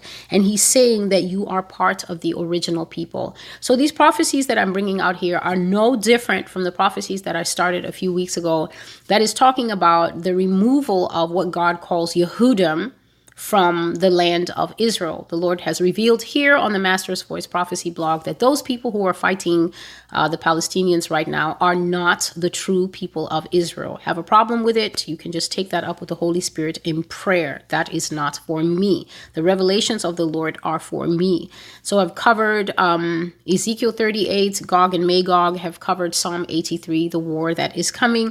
And the Lord says that the people who are in Israel right now are basically a project of the West. It is a created state that people in the West got together and put together. So that is not the working of God. And now God is is having some words here for some of his people that he's calling island nation and he's telling them that I'm not going to hurt you in this judgment. So it's been since 2022 that this country of Haiti keeps coming up. In one of the prayer calls that I don't know if I'm going to publish that prayer call, but the Lord was saying that what Haiti needs is workers. Haiti needs workers of righteousness. Haiti actually will receive more and more people who are carrying the true light of the gospel in them to come to Haiti and preach the gospel to Haiti properly. Because the Lord says that Haiti, you are drowning in obia, you are drowning in witchcraft and voodoo and murder and spilling of blood and very, very dark arts. And the Lord says that when these people come to you, Haitians, you will actually come out in such droves. Because, in a way, these countries that are beholden to witchcraft, the country suffers because of the wicked in it that do wickedness. And when wickedness is exalted in a land, let America be an example to you. Even the people who are not doing the actual death killing witchcraft, they become affected by the movements of so many dark spirits in the in the nation and as a result, they themselves become dark. They become apathetic. They become people who lose the appetite for the righteous food of God. And then they just want sin and sexual pleasures and, and, and peace and laziness and sloth and all kinds of things that aggravate the Spirit of God and pushes him off from the population. And then it makes the cycle worse. The further the Holy Spirit gets from a population, the worse those people become. And so God has been saying for a while that he will send workers to Haiti. He will send people to Haiti who actually love the gospel message. And the Lord has said that I'm reciting this prophecy just from memory um, from 2022. And the Lord has said that when the workers come to you and they preach the gospel to you properly, Haiti, um, what I saw as the Lord was speaking through my mouth is that I saw that just like in the book of Acts, once the people had been set free from the control of Simon the sorcerer, the people came and they brought all their witchcraft items, they brought all their, their tokens, their witchcraft tokens, they brought all their books of magic. They brought them out to the square and they burned them. And that is the same thing that's going to happen because in order for God to regather true Israel, he is not going to tolerate iniquity in the midst he is not going to tolerate iniquity in the midst. And the, and the Lord has the same word for a very large mass of true Israel that are sitting right here in the United States. And it is you, the African Americans, and also you, the Native Americans. And the word that the Lord gave me today to read to you is from Jeremiah chapter 3 and verse 18. And it says, in those days, the house of Judah shall walk with the house of Israel, and they shall come together out of the land of the north to the land that I have given as an inheritance to your fathers. And I know you can't see it, but there's a little underlining there. And the first time the Lord ever gave me this message was on 09, that's September 26, 2019. So September 26, 2019 was when he highlighted this verse to me and I underlined it, and it's just been here along with a few others. In those days, the house of Judah will walk with the house of Israel. And Israel is those of the 10 tribes that were scattered throughout. And then Judah is definitely this group, the African Americans.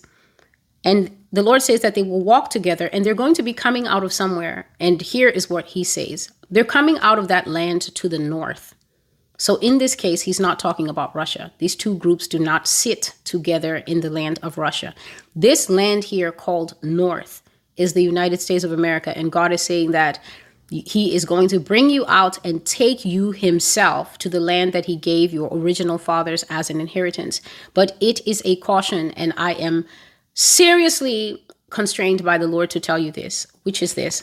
If you imagine that God is going to carry out this process that he has called me to announce, and I have announced it in four videos already. In fact, when I made the first video, everybody was reeling, like, what do you mean?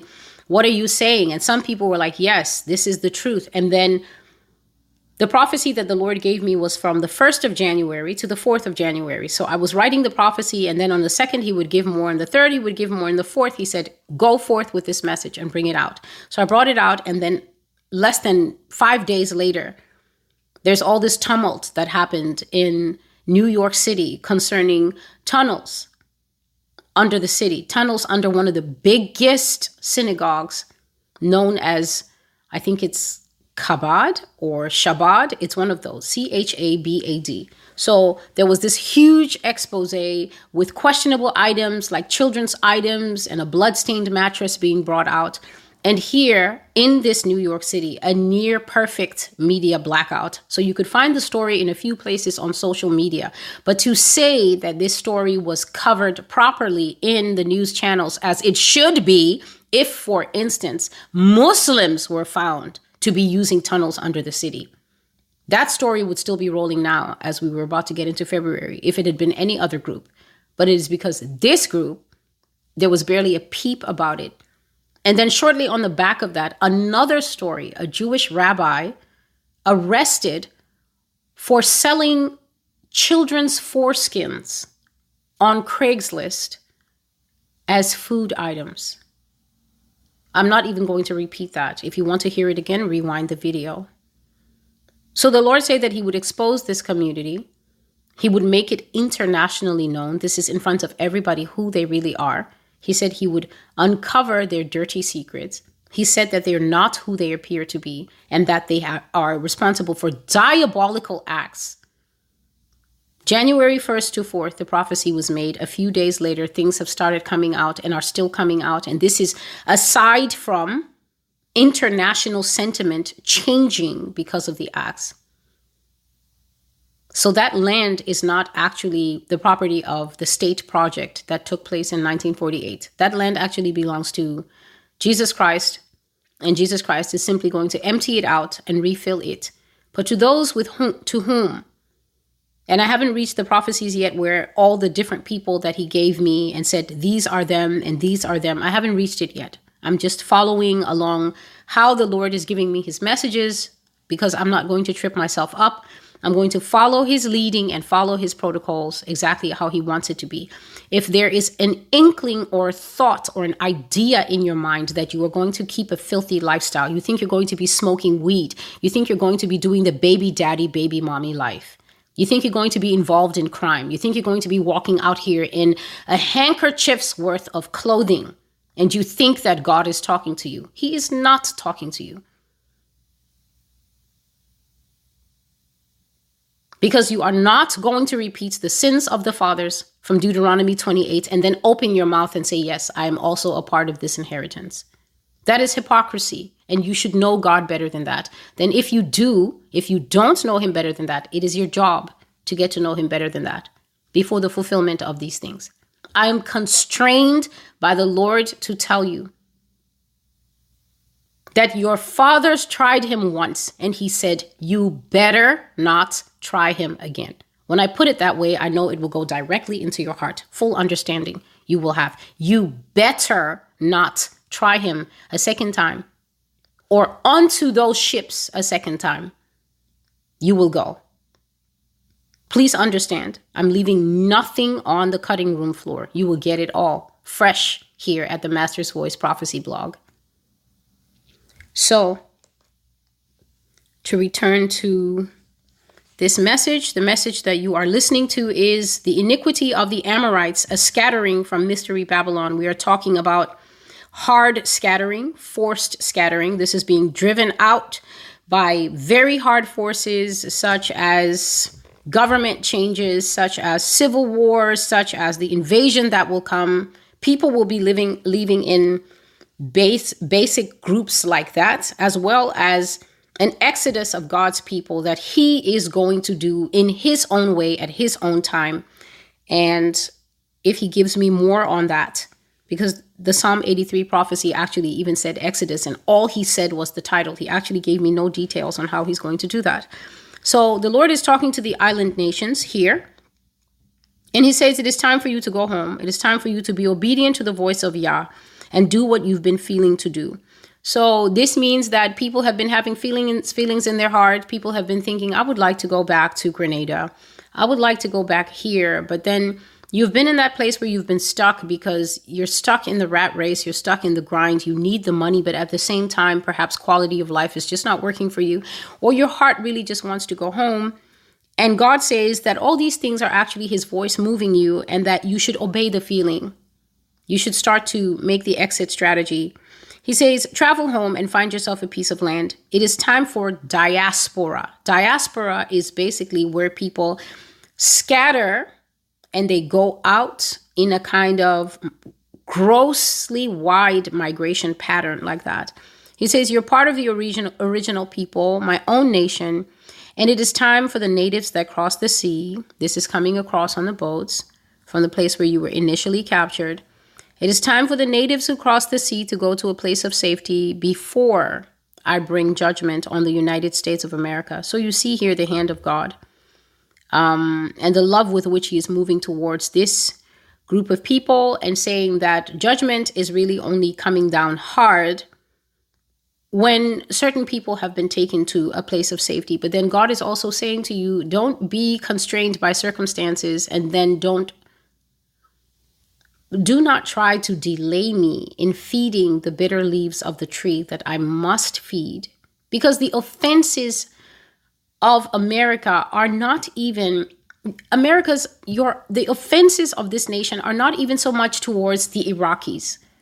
there are offenses towards the Iraqis. There are offenses towards the Yemenites. There are offenses towards the Syrian. And even the allies of America have been offended by her in their turn. But the first person that you offend when you are unrighteous and cruel is God because he is against those things. So the first person who is hurt by Iraqi bombs is God who saw the bombs long before it entered into the heart of America to carpet bomb, bomb those people into oblivion, to napalm the Vietnamese into oblivion. God is offended by attacking his creation before you even put your hands on it and do and order drone strikes and things like that. And it needs to be said. I continue with the message. This is a judgment that everyone will see. Everyone will witness my anger towards the people who have tested me greatly. A civil war is imminent in America. Excuse me, please. A brutal civil war where brothers will be at each other's throats through singular madness that I will send on them. You will feel the wrath of the Lord. You will experience Deuteronomy 28. You will face calamities like bees I will sting you with trials and tribulations until you fear for your life. You will lose everything you have, and complacency will be pressed out of you with a hot iron of discipline from the Lord Most High. Because you rejected my messengers, because you fought my word when it came to you, and you cursed the ones I sent to you. Therefore, the word of the Lord will fight you until you are left a very small number indeed. So now this is actually a little bit more all encompassing. The Lord says that the judgment coming here will be a judgment that everyone can see and that everyone will be able to know that he is angry. So America, the time is very short for you to continue lying to the world that you're the you're the top child, you're the child that God loves. God is not done with America. God is saying that he's done. How can the Lord be saying he's done and then you are going to these prophetic conferences with liar 1, liar 2 and liar 75 all telling you that he's not done? He's not done. I've actually been teaching my intercessors, and I said that you can always tell when a false prophecy is being delivered in the United States of America. Because even if God has actually spoken to a man or a woman through a dream or a vision or an actual prophetic word, usually these ones standing on the stage, even if God has managed to crack through the deafness and give this person a dream, the pride in the heart of these pastors, the pride in the heart of these YouTubers is in sync with Satan. Satan has convinced this nation that she's more precious to God than the Garden of Eden that he is currently protecting with that flaming sword that turns at the gate. Satan has convinced this nation that she cannot be hurt, that she cannot be attacked, that she can never be fooled by the Russians who have already fooled you so completely that they live here with you and they look and sound American and you don't even know that person was born in the heart of St. Petersburg. You don't know. They have blended and amalgamated with the nation. The ultimate deception. You couldn't pick a Russian out of the American population if you tried. The sleeper ones, the ones who have kept their accent, yes, okay. They live on Ocean Avenue. We all know. But the ones who came here and amalgamated, blended, the Lord says these people are in government. How on earth are you going to separate them before the day of separation? It is God who will cause them to disengage. They will only disengage when they're ready to act. But Satan has convinced the country that she's untouchable, unbreachable, absolutely safe. And you can see the lie in the hearts of the spiritual leaders, the people who have set them up themselves here on YouTube. These people are here to babysit your soul until the day of destruction, and you don't know. You literally do not know that Satan has, when they say in the midst of deceit, completely surrounded and gate kept you. God's not done with America. More is coming. They're not lying there. More is coming. They're just not telling you what kind of more because they are under lying spirits. And I've taught my intercessors, I say you can always tell because no matter how God will give a true prophecy, and the true prophecy may come. It will always uptick. But there's more, I tell you. More is on the way. He's gonna do this, and you just notice the temperature would have been going down, right? So the conviction would have started entering the heart. God is angry. We have done this. Repentance is needed. It's starting to enter into the heart, but then the pastors here are trained not to make you feel bad. I mean, they are your pets. The pastors of this nation, almost to a man, maybe just three or seven of them fighting for their little lives to preach the gospel properly and be holy. The majority have been trained to deliver sugar because the people are so vicious if you cannot give them what they want, how they want it. So the pastors are trained to deliver the shot and then a shot of sugar, the shot and then a shot of sugar to take the edge off. Corruption, and the word is of no effect because of the sugar shots, sugar shots. God's not done. Thank you, Pastor. We're just going to have to do better. They're still eating children out there just to balance the sugar. Kids are still missing. They are food. They are the kids in this country are the are the sexual partners. The children see more sexual activity than the average holy female or male adult. Let that sink into the core of you next to the sugar. Tuck that in the sugar pocket and take it with you tonight. 25 minutes to 5 a.m.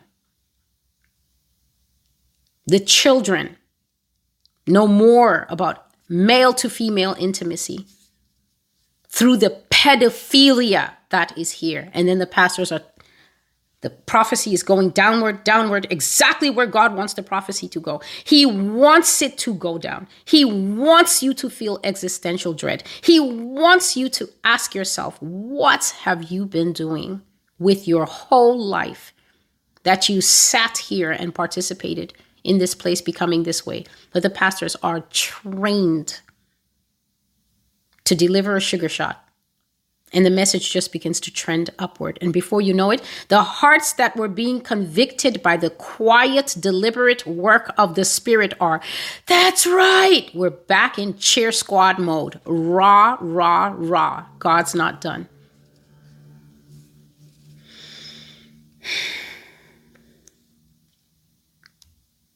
God says that you will see his anger. It will be impossible to say that there's no anger. The things that will happen here. Recently, I bought a prophecy. The name of the prophecy is Run. And that prophecy irritated me so much. It frustrated me so greatly because it was basically me in some random gymnasium at some random time of the night because some random thing had happened here in America and we literally had to run from our homes to this gym some massive gym that almost looked like the Hornets gym over there in Charlotte. Huge, huge gym. People all the way up in the bleachers, and they had dimmed the lights everywhere just so people could pull a baseball cap down or just put something over their head and sit in those uncomfortable, hard bleacher chairs to try and get some sleep. And people were coming in, coming in, coming in. They were not being bussed in. So it wasn't even that kind of coordinated government effort. It was just basically if you got a car, try and drive yourself to the nearest shelter. They'll have a hot meal, and then we wait for instructions in the morning. And I remember I was so frustrated in that dream, and I was just thinking, Lord, because it is a living nightmare to be in the midst of strangers, as I am every day here. Just driven out, just run out. When those kinds of things happen, everybody who's foreign will see it. It will be on the news. When the national when the natural disasters that the Lord has said will unfold here, worse natural disasters that we have never seen before. The Lord says that He's taking His hand off of America. The natural disasters will no longer be there was a storm advisory and one boat sank. It will be there was a storm advisory and now we can't find Florida. We literally cannot find it. We're not sure, but we think it broke off. I told you that Florida is going to break off.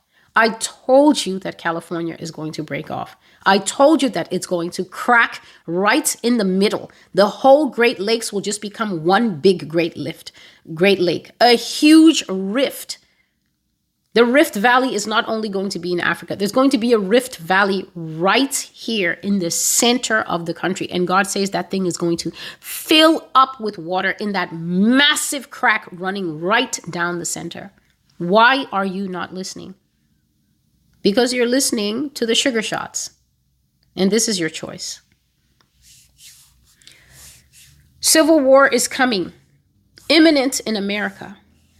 And I'm not going to attempt to qualify that. God has told me that things are imminent, and since 2012, I'm still waiting to see them. This is the Lord, His timing. And then at the same time, I'll make a prophecy and then I'll be minding my business. And three days later, someone is sending me an email and telling me, Have you seen this? It's already happening. It's happening right now. Just like the Yehudim prophecy. That was a four day time lag surprising even to me. So God is the master of timing, but he says the civil war will be so brutal.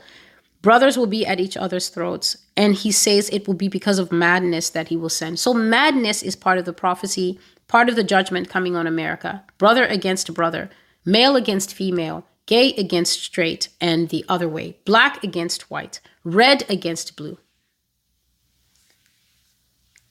The young attacking the old, You will experience Deuteronomy 28. You will feel the wrath of the Lord. So, America always says the children are not appointed to wrath. God's children are not appointed to wrath. But you hear these judgments. I've been reading them out for four and a half years. At what point are you going to put two and two together that when God is counting children, He's not counting here? He's counting rebels. He uses the word rebels. Do you not hear it? The house of rebels. Celestial, go to the house of rebels and speak to them they will not hear you, for they are a rebellious house, but speak to them. So I'm speaking, and I'm not surprised that you're not hearing. After all, Ezekiel 2 was written before all of us were born, so Ezekiel 2 is now happening again. There's nothing new under the sun. The thing that has been before shall be again. I'm speaking, you're not hearing. It's prophecy. It's not surprising. That's what you're supposed to do. You will face calamities like bees as I sting you with trials and tribulations until you fear for your life. You will lose everything you have. I've been speaking about it. It even got to the point where God has now said that you will lose your health care.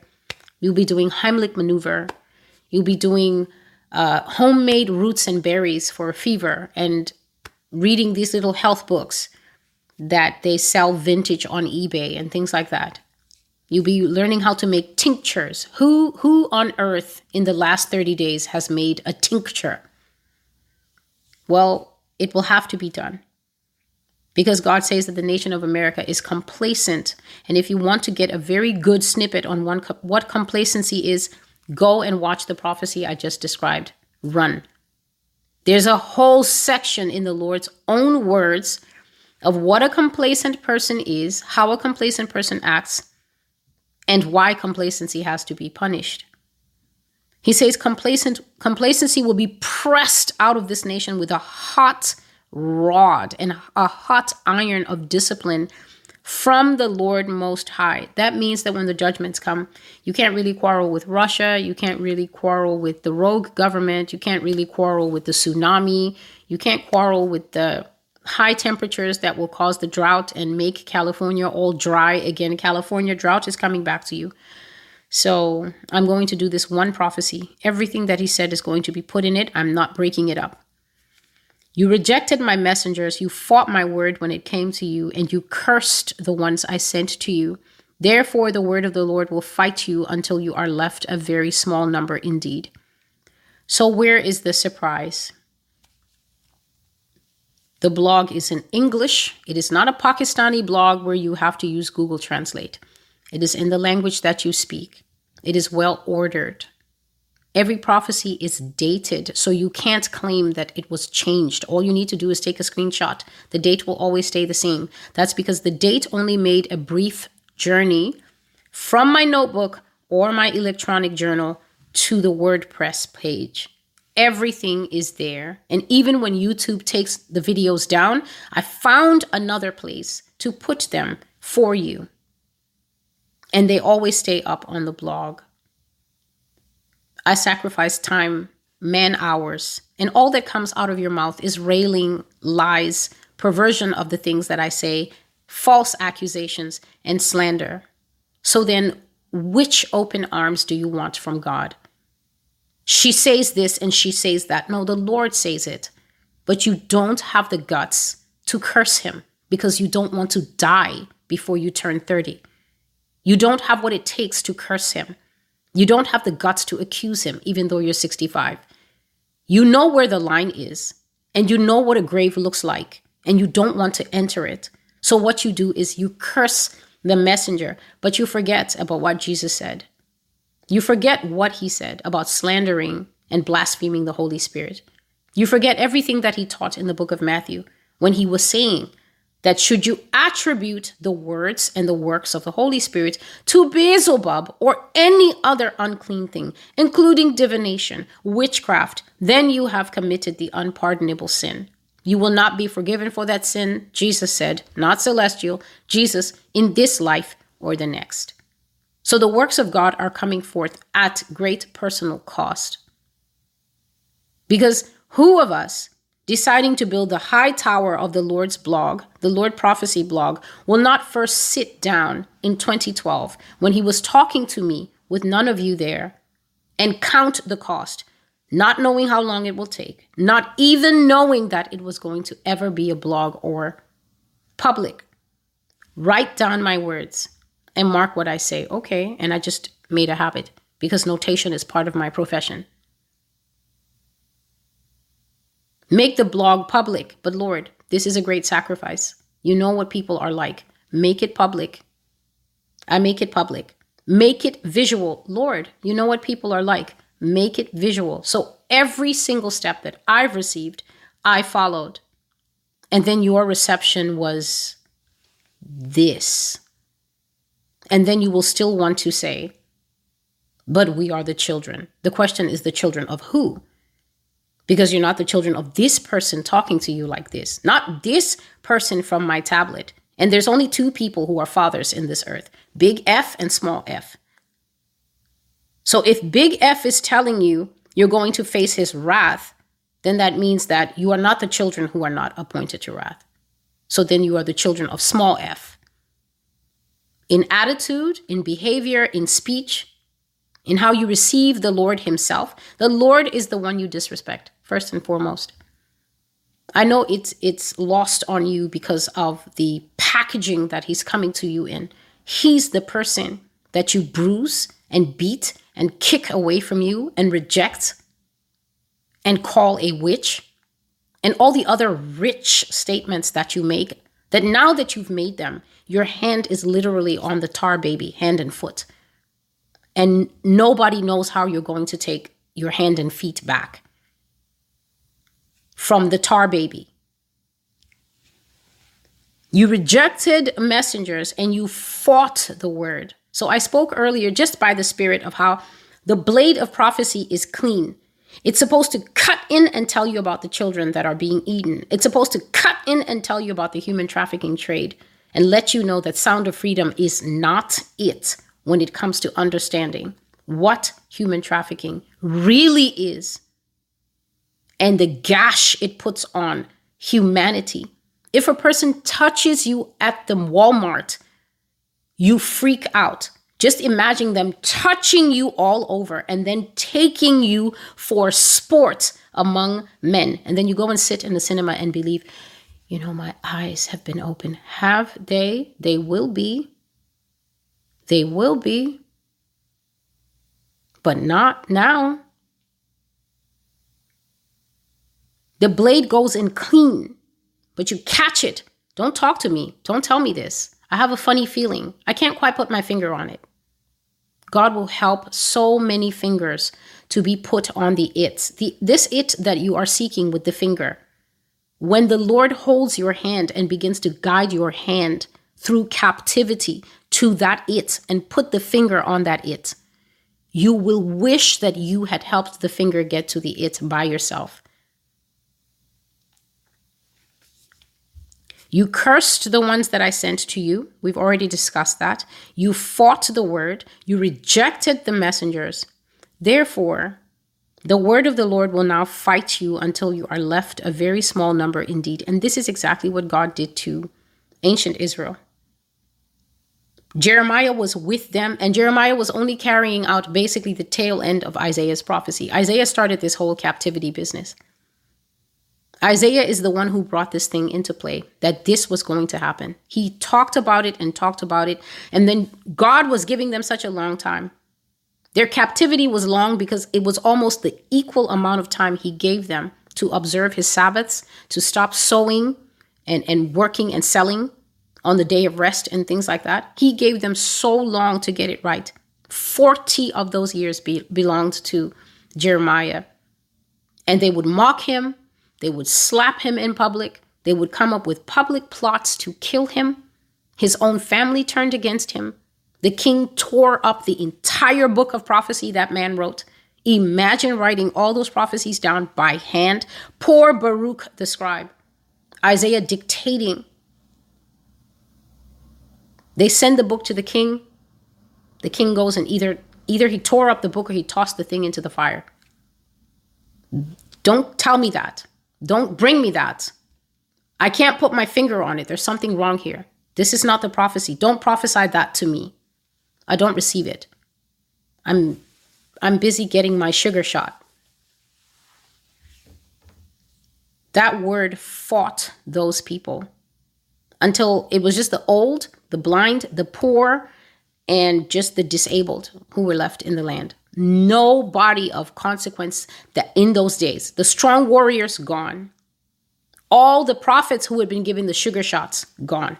Now quiet in captivity because it's hard to prophesy when you are walking naked in the hot sun. Nobody wants to hear what you had to say because if you were a true prophet you would have told us that the russians were coming. But you're telling us get ready get ready get ready. And here we are on this boat. Do not talk to us that is how it went for them. And that is exactly how it's going to go here. The word will fight you back for the fighting that you are doing now. And I do not need to be a prophet to predict it is going to be God everything, people nothing. Repentant people, mercy. So,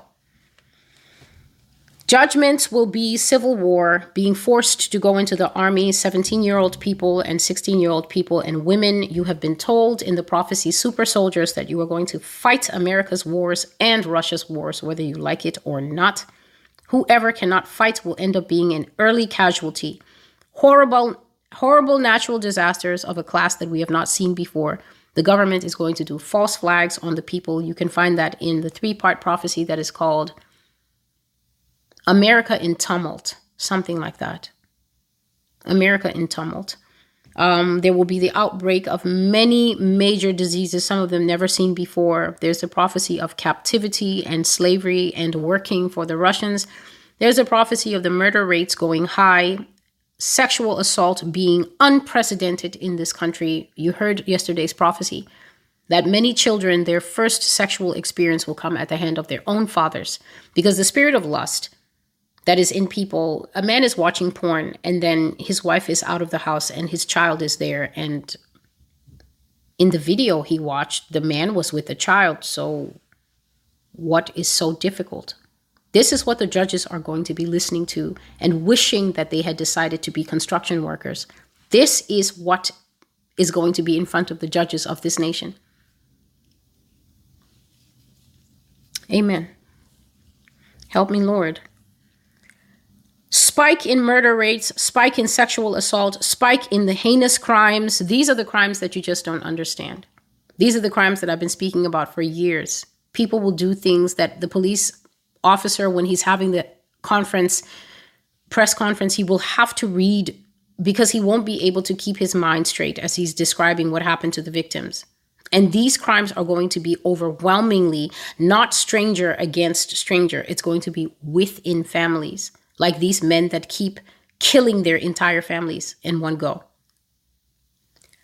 Um, judgments blending with strange flesh. This is the fallen angels that people say are not coming. The nephilim that people claim are not coming. The giants that people say but they all died in the flood. Even though genesis 6 clearly states there were giants in those days days of the flood and after that so after the flood we see who do we see we see david fighting someone someone famous his name starts with G and rhymes with Ayath.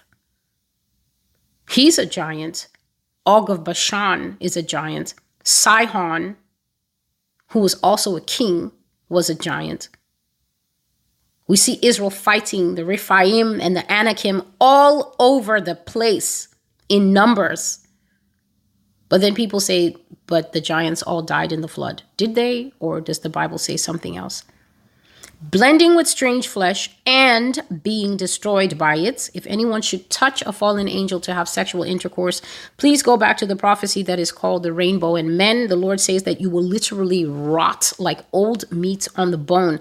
I saw those people that after they had interacted with Nephilim, especially the, the raw fallen angels, Fallen angels are angels. They're not hybrids. They're not blended with anything. I saw that after people had interacted with them, thinking it was so novel and different, the same way the women who slept with them rotted off and became sirens is the same way I saw people became literally radioactive. They were eaten alive by allowing those things to join with their flesh.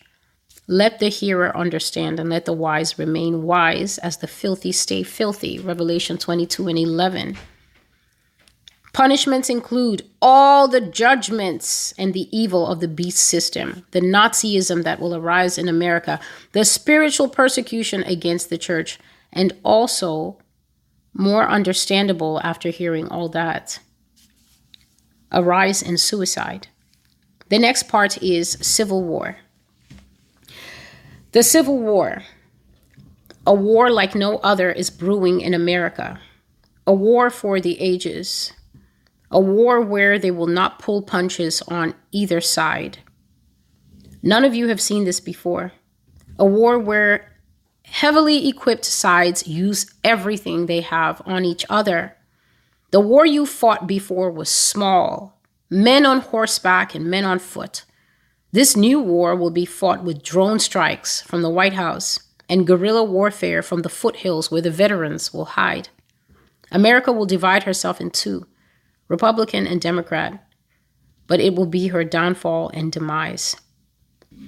So the Lord is not exactly saying that it's a Republican Democrat war. No, what he is saying is that these ideological divides things that I have been speaking about actually since I first started bringing these prophecies of the civil war that brother will fight brother they will stem from the kind of of thing that we're seeing right now. Sharp divides between red and blue where red is all the way over there and blue is all the way over there.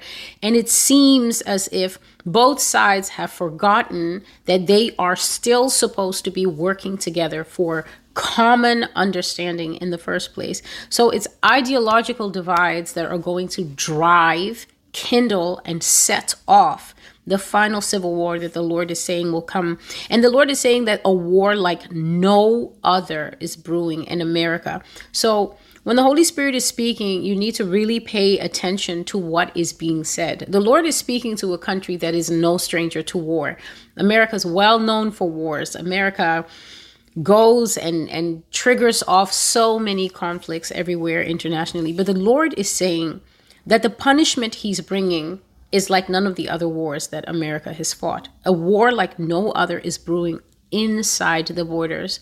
And I've been saying here specifically by the Lord's instruction that you can see the care with which God is judging America. So America goes off and fights in Vietnam and fights in Syria, fights in Iraq, fights in Yemen, and fights in so many other places that I cannot list off head at the moment. And yet, God is saying the war that will involve America that she's never seen is going to take place at home. So you can see the judgment here, meaning that it is home infrastructure that's going to be destroyed. It's home schools that are going to be blown up and maybe turned into crisis centers. It's home hospitals that are going to be overwhelmed, as they say, casualties here and casualties there. It's home roads that are going to be cracked under the weight of tanks. A prophecy that you can look at is war, civil war, and the American military machine. War, Civil War, and the American military machine. Just a moment, please. Okay, I'm back. The correct title is War, Civil War, and the American Military State. February the 24th, 2023. So this is almost a year old. Next month, um, February 2024, would make this a year old. And the piece that I'm going to read to you is um, speaking of the Civil War. Just a moment. The Lord said America will also have a war with herself, a U.S. civil war where atrocities will be committed on all sides as the nation tears itself to pieces. People will have guns and be very angry prior to any outbreak of war. This will be because of significant changes in the way the nation is being ruled that will cause people to go haywire. Lawlessness, says the Lord, America will self destruct from within because of lawlessness, and people will begin to flee even before the actual war breaks out. The Lord said that this is the meaning of Revelation chapter 18 and 4 Come out of her, my people. Now remember that this is the exact scripture that I read at the beginning of this message. And in this prophecy, you will actually hear how God says that the American war machine will be visible to its citizens. We will see what people in other countries have always seen during an American occupation. So, um, foreigners will be disgusted by how heavily militarized America will be, and many of them will leave. Citizens will also become very afraid at the large leaps of logic the government will take to justify the overreaching changes that it makes. And they too will leave, even though they are native sons and daughters. God said America will have an exodus.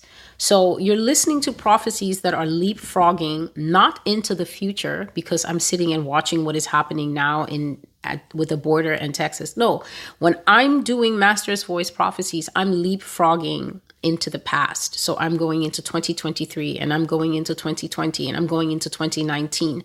I think the first prophecies are from 2019 July and August, they were quite close together. One is called War is Coming, and the other one is called Prepare for War. And since that time, the prophecies have consistently said that America will have a civil war. So if you're out there, you're new to what prophecy is, and you don't understand how it works, the first thing you should understand is that if God is truly giving someone a message, that person will have continuity of that message until such time as the message is fulfilled. This is what you see in Ezekiel's ministry, um, Isaiah's ministry, Jeremiah's ministry, prophets that actually were standing for a long time bringing the word. God will bring the same word, but every time the word will be different. The Lord will open up a new aspect, and you hear now, a year later, that prophecies from 2019, where God was saying that the divide between red and blue, that is what he was talking about, brother versus brother. And he was also talking about skin color,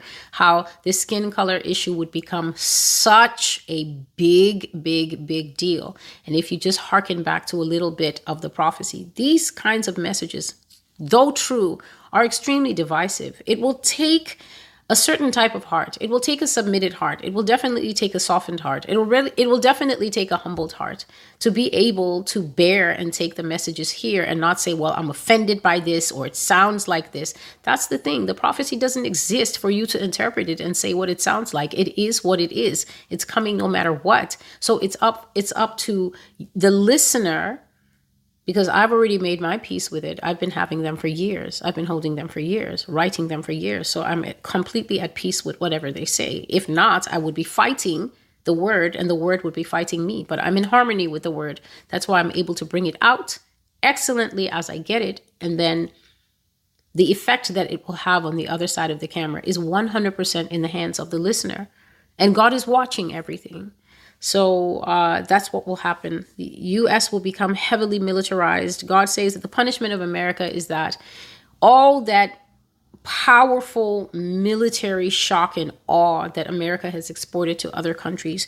Now he's saying that it's a war for the ages. Let me come back to today's prophecy. A war like no other is brewing inside this nation. A war for the ages, the Lord is saying, where they're going to pull out all the stops. The Lord is talking about drone strikes from the White House, and He's talking about the Navy SEALs. He's talking about basically men of 10 years experience, 15 years experience, six, seven tours in various places over the various decades all coming together in harmony to resist and they'll be doing guerrilla warfare. Why? Because these men are not able to mobilize the way the government that has access to the i guess the coast guard and the national guard and the army and the air force.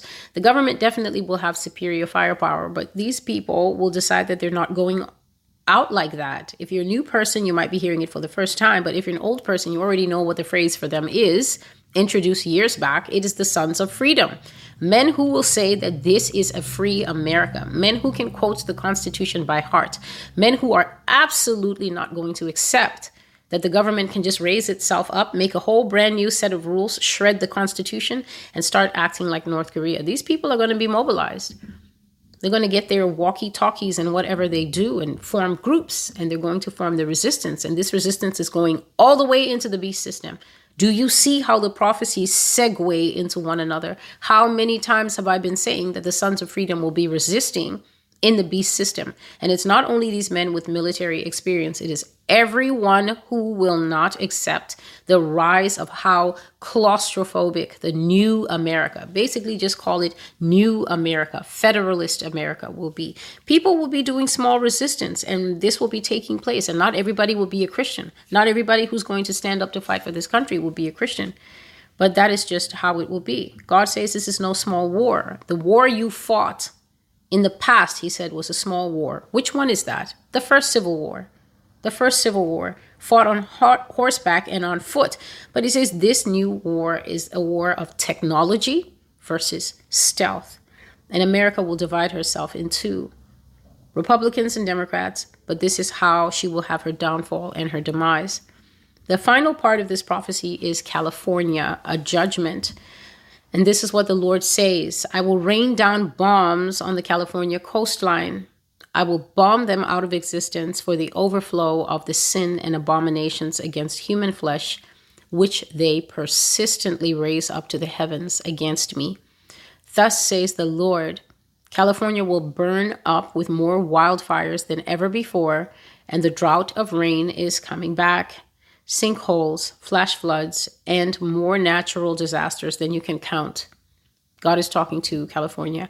I will batter you like Texas and Florida until you recede from before me altogether. This is the word of the Lord. And so California has come up in so many of these prophecies. I have always been saying that I have seen that so many judgments will rain down on that place. There are going to be more fires than ever before there. And this is years ago that I've been saying it. The fires have been coming and then going off. And I've been saying that this is how America gets lulled into a state of complacency, a state of rest. The judgment will start and then God will relent and then they will say, You see, we got a handle on it. This is what the previous mayor and governor of New York City did when COVID was burning out of control and then while people were out here, some people out here fasting and praying and seeking the face of the Lord to stay the hand of judgment, then when the Lord had some mercy, then they came and said, We told you we're New York strong. We got it under control. We told you we're New Yorkers. And that's why there is a prophecy here on the Master's Voice called They Will Go Back and basically, all the diseases are coming back bigger and badder than ever, more permanent than ever. God says we will go back to the days of saying goodbye to loved ones. And I've already spoken here that diseases are coming where there will be no funerals. The body will be so virulent that you can't have it back. You can't have the person back. You will have to deal with the tears and the sentiment, however you deal with it. People are going to be burned en masse here in in mass graves, just burned in groups, because that's how uh, contagious they will be. And so, uh, California, God says that fires and, and drought of the rain and sinkholes and flash floods and, and worse natural disasters. And the one I've always recounted is how that I saw that a terrible earthquake happened in um, San Francisco. Terrible earthquake happened in San Francisco, and the land was under so much pressure, and it was just pushing together, pushing together, pushing together, pushing together, and it rose up, and then it just a horrible cracking sound, and then pah, when that pressure was released, the two halves fell back. So they were being pushed up like this. The two halves fell back, and the one that was seaward, it just went like this mm, into the water. It just slid so slowly. So we're talking topography here. We're talking museums, we're talking schools, we're talking banks, we're talking amusement parks, we're talking to whatever is on this bit it completely went down into the water. And the Lord is saying that judgments are coming whereby uh, California is going to be hard hit, just like He said that He will batter Texas and Florida. I think the prophecy for Texas and Florida is the floods are coming. It is something about extreme flooding, but that prophecy doesn't just contain flooding, it contains all kinds of natural disasters, flash floods, and um, sinkholes, and I think a tsunami for Florida. That was last year. That was last year in April. That was last year on April the 2nd. And then 10 days later, after they had told me it could never happen, and why would God do that? Then Florida had historic one day flooding that made it into the books. Flooded out the airport, flooded out the planes, flooded out everything. People were swimming in the street. So, is God really speaking, or is the problem with the hearing? And so, the sins of California transgenderism, homosexuality, greed, perversion, many, many sacrificial altars in the land, too many blood rituals, a flood of false churches and false worship, fake religion. You can check out the prophecy Not Unto Death, where God said that there's a pandemic of false churches in California. And one man that he mentioned is the false pastor by the name of Bill Johnson. And so there you have heard a multi layered prophecy delivered by the one God that we should stop fighting at this point. At least those who are still fighting and still trying to keep a certain status quo. You will never be able to keep the status quo. You will never be able to preserve the status quo and the ending you want against the voice of the Lord. The name of the prophecy is The Iniquity of the Amorites, a scattering from Mystery Babylon.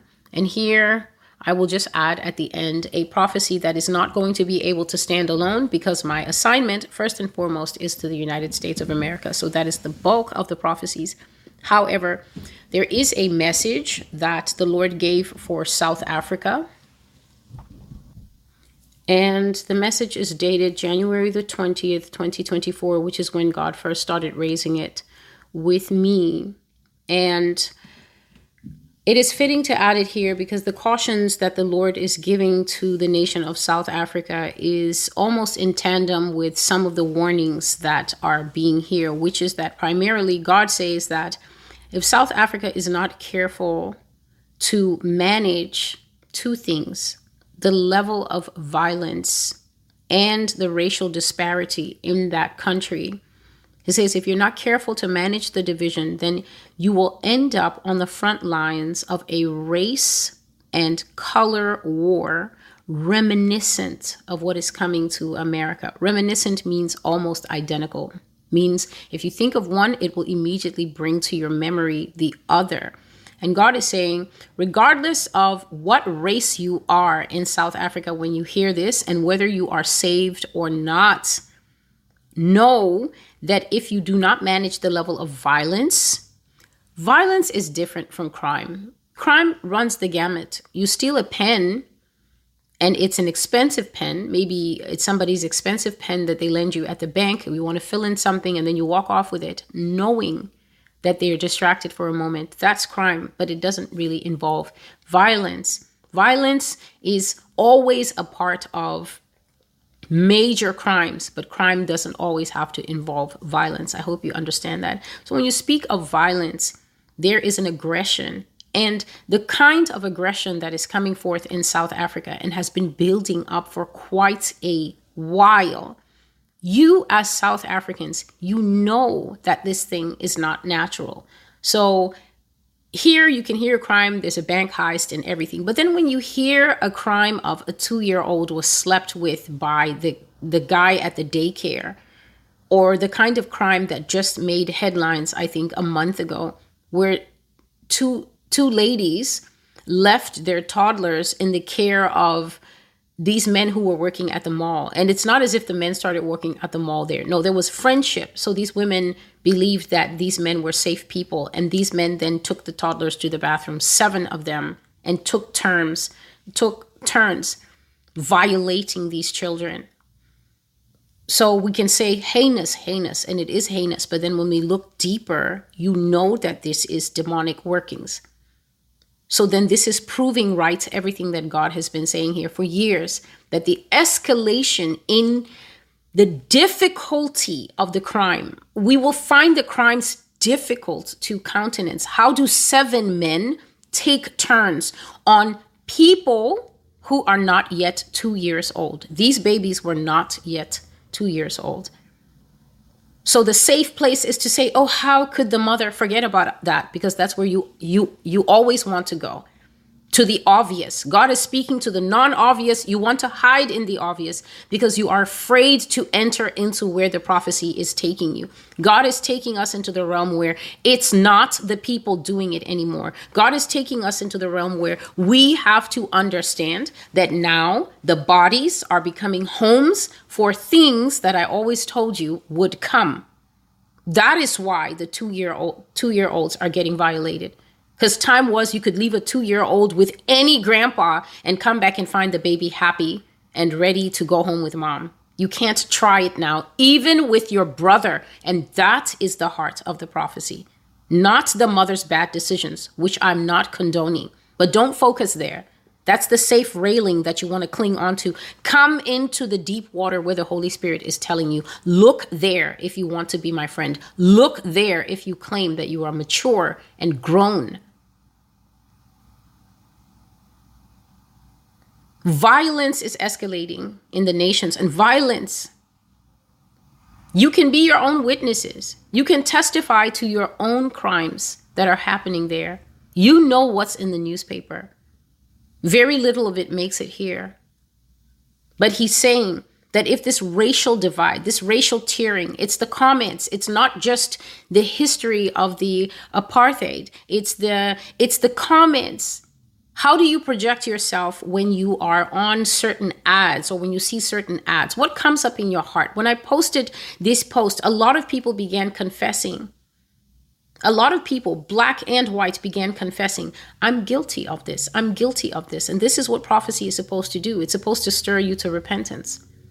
It's not just about sitting and talking nonsense that is gone in two minutes and then it doesn't have an effect on anyone. You just want to hear yourself. Prophecy actually has a work to do in the human heart. And that's because, as I said in the beginning of this video, God is looking for a people fit to meet Him. Not everyone will be fit. That's what the prophetic word does. It comes in and it cuts all the fat so that you can be fit. Because heaven is a very narrow door. If you can't fit, you can't get in.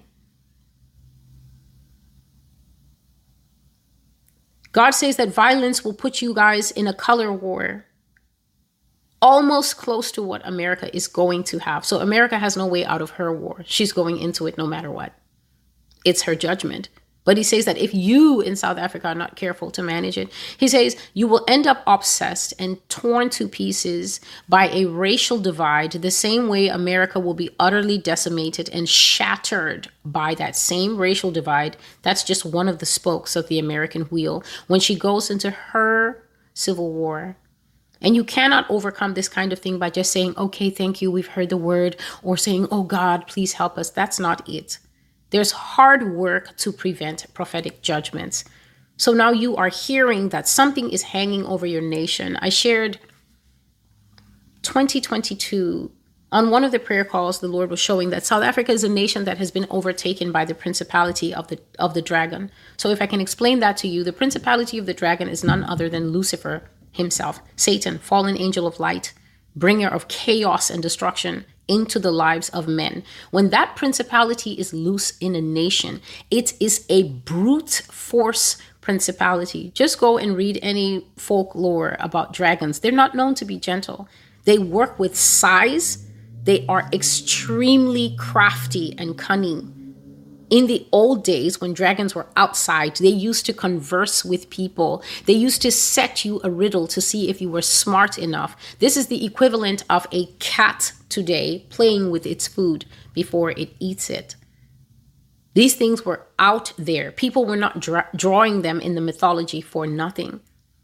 So when that spirit is over, the violence, the shedding of blood, it will not be satisfied un- unless there's a ritual somewhere. It will not be satisfied unless there's a rape somewhere. Blood has to be coming out. Someone has to be cut from the throat down to the genitals and everything scooped up if I have to see these things in the visions, you absolutely know they're coming out in the prophecies because I do not come here to pander to people's sensitivities. Clutch your pearls. I can't see you. I'm not moved by that. This is people's souls here.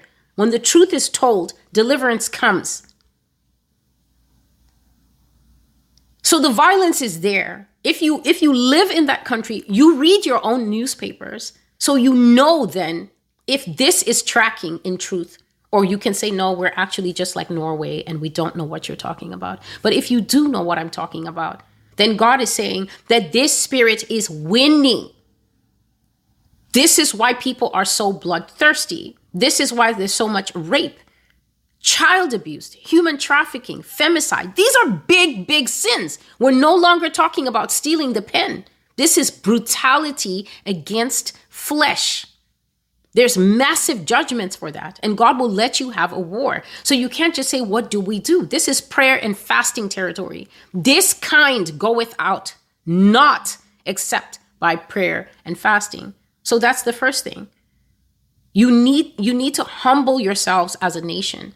And it's not the black side repenting and then the white side repenting. This is cohesiveness co- cohesiveness now to say we will not go down like America. We have watched enough of these American videos, and this is not how we want to end.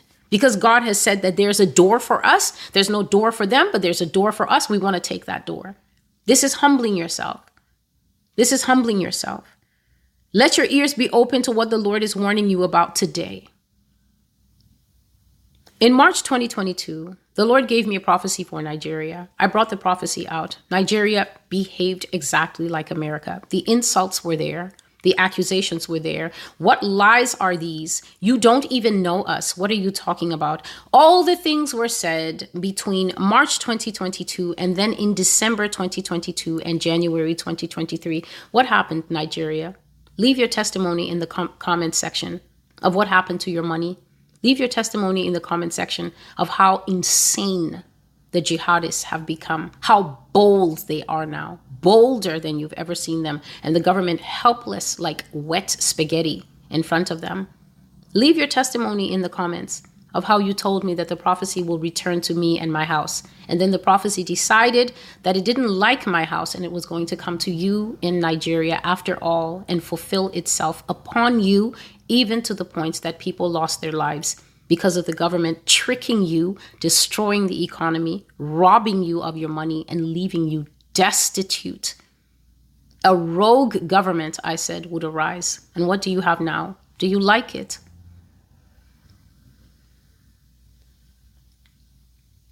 Don't mock the word of God when it comes, and don't be misled by popular opinion it can have very dangerous and physically felt consequences. So, the racial division is fueled by a particularly violent and cruel spirit. It has a rampaging personality that can make the human brain very overheated, blind. This is what they call blind rage. You just see a black person and just you're set off. You just see a white person and you're set off. This is not normal, measured human behavior. This is the work of spirits. under a leash. This is when God is still suppressing. This is people are still praying. People are still crying out to God and say, please, please, Lord, don't let this thing unleash on us. Under a leash, that spirit will limit itself only to using very cutting words and displaying anger. But if nothing is done, the spirit will then break off that leash and it can end up and will end up tearing flesh. You know your history is South Africa, but the question God is asking is do you want to repeat it? This is a decision you will have to make as a nation. A lot is going on spiritually with your country. This is what God was sharing with me, South Africa. And He says, Yah says that if you do not pray steadily and committedly, committedly means you're not half on the fence. So you're not at the parties and then you're still saying, oh my goodness, I have a standing appointment to pray with God at 7 p.m. every day. So I need to get home in time. No, it's not like that. You're not doing the half and half life. Your life is not dark and shadow. You are now making the decision that you have finally woken up to the truth that it is the end times. You can't deny it anymore. You've seen the changes, you've seen the suffering. You've even been having the Holy Ghost scratching at your own heart. Come out of the streets. It is time. It is now time to step out of the kingdom of darkness into the kingdom of life, light, and stay in the light until you hear the trumpet until you hear the shout of the archangel, and then you will know you made it. You're home free. So, God says if you do not pray, a lot has been planned by the devil for South Africa. And God says, if you do not pray, the things that are planned will manifest. So that means that Satan is not even busy with the prophecy. Satan is busy on his own agenda, and Satan is going to ramrod that agenda unless he is stopped.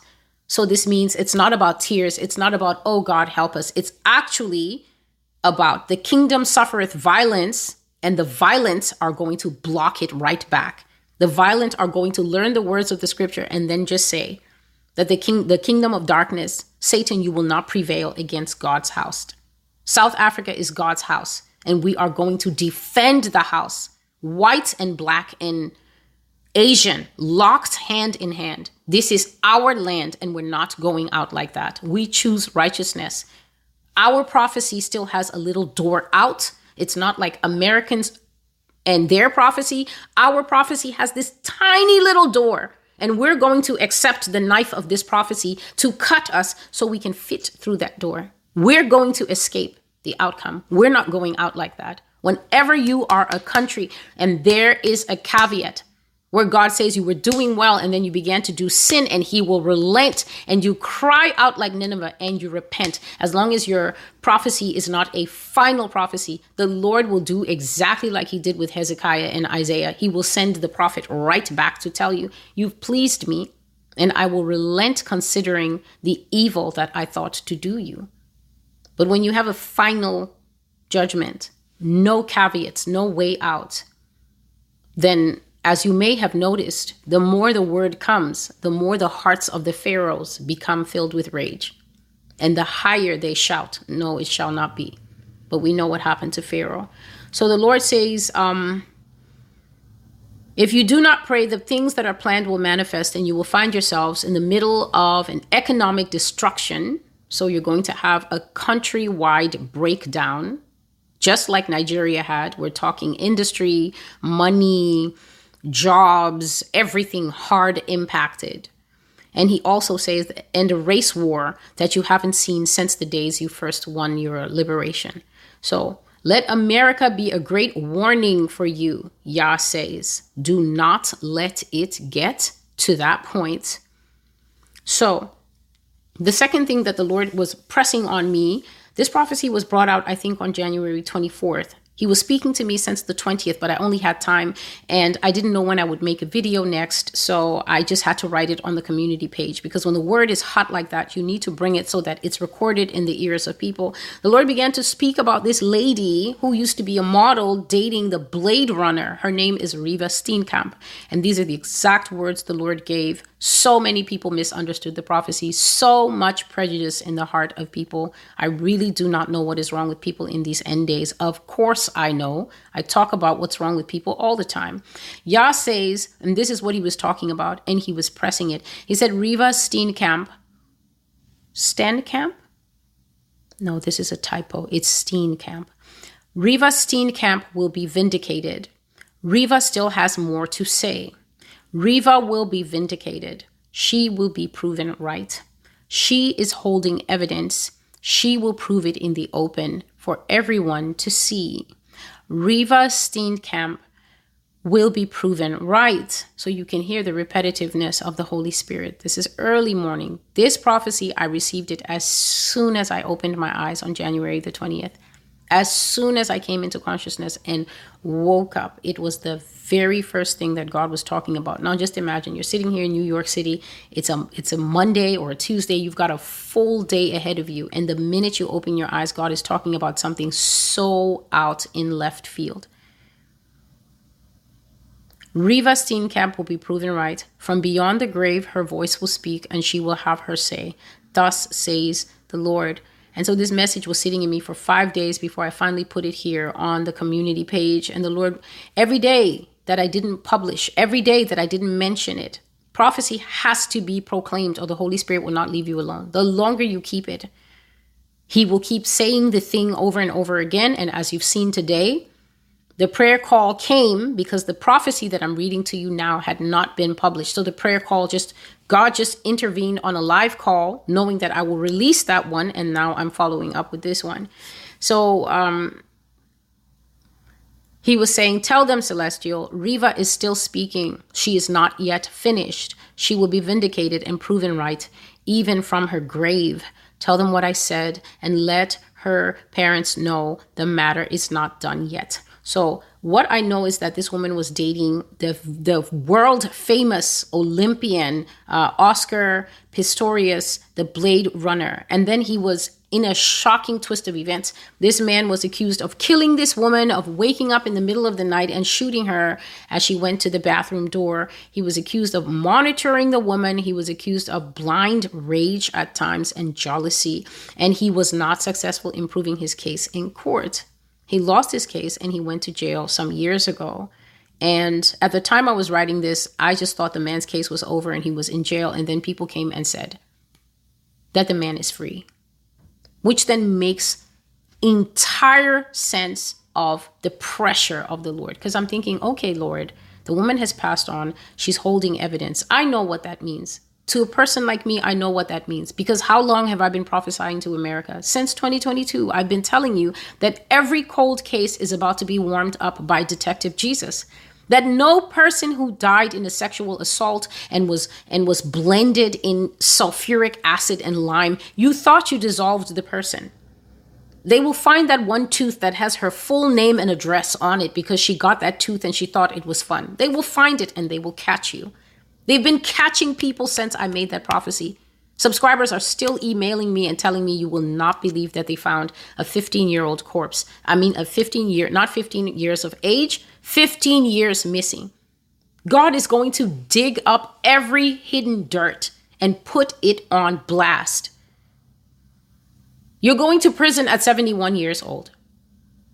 Congratulations. You will be caught. And that is what he was saying here. But when the information now came to complete, because we know in part, when the South Africans began to then say the man is free, then I thought, no wonder this thing is under the hood of the Holy Spirit. A person who was supposed to complete a prison term in 2030, relaxing at home with an ankle bracelet, like he merely stole something from Walmart instead of taking a life that cannot be replaced. This is what God is saying that hidden evidence will speak. He's not saying the woman is going to rise from her rest and speak. He's saying that there is more to the story.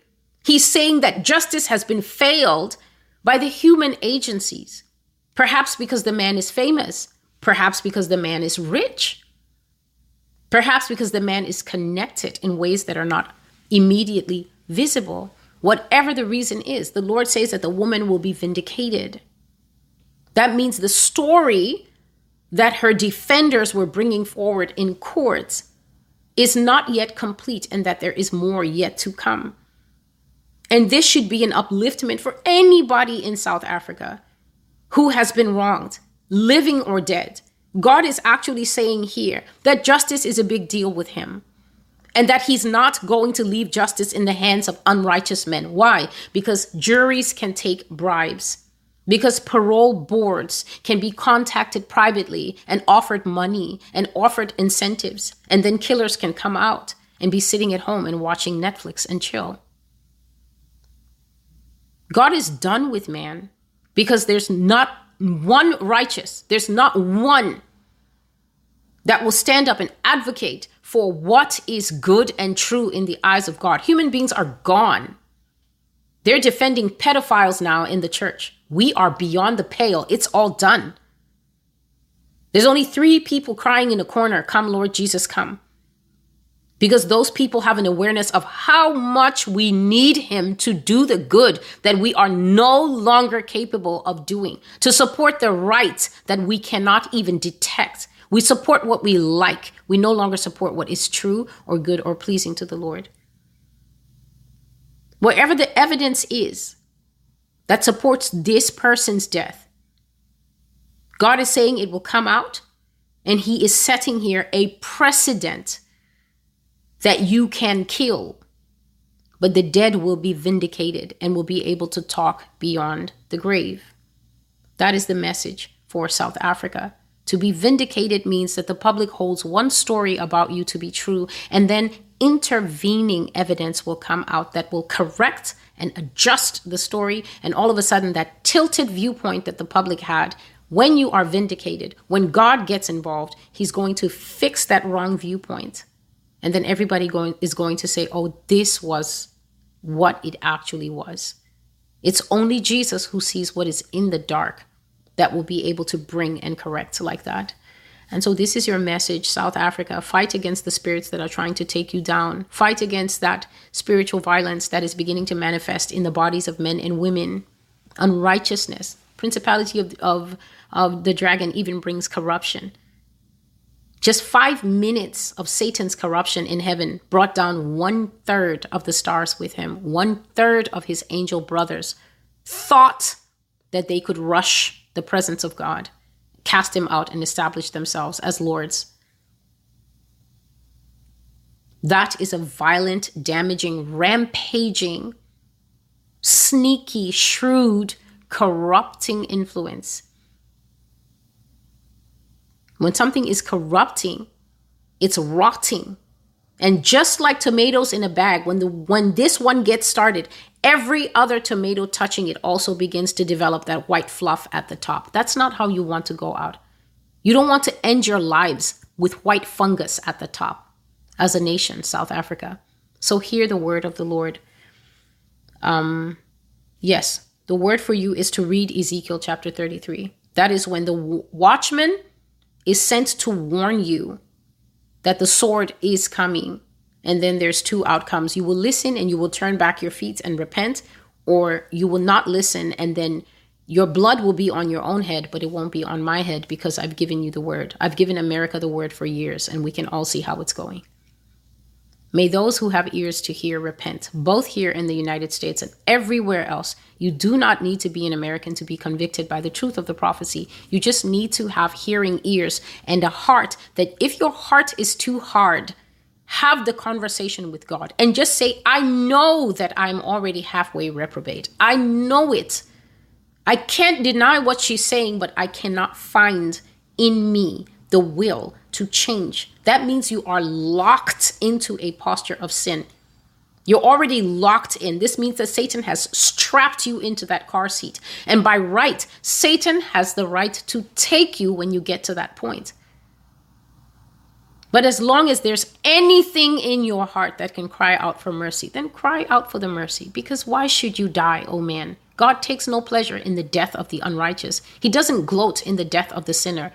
It doesn't mean that he's not going to judge you if you continue sinning, but it's not it doesn't mean that he enjoys it. Why are you forcing him to put you in hell with the choices that you make, with the life that you pursue? Why is your little mouth the reason that so many of you are headed to a tombstone and then I have to see it?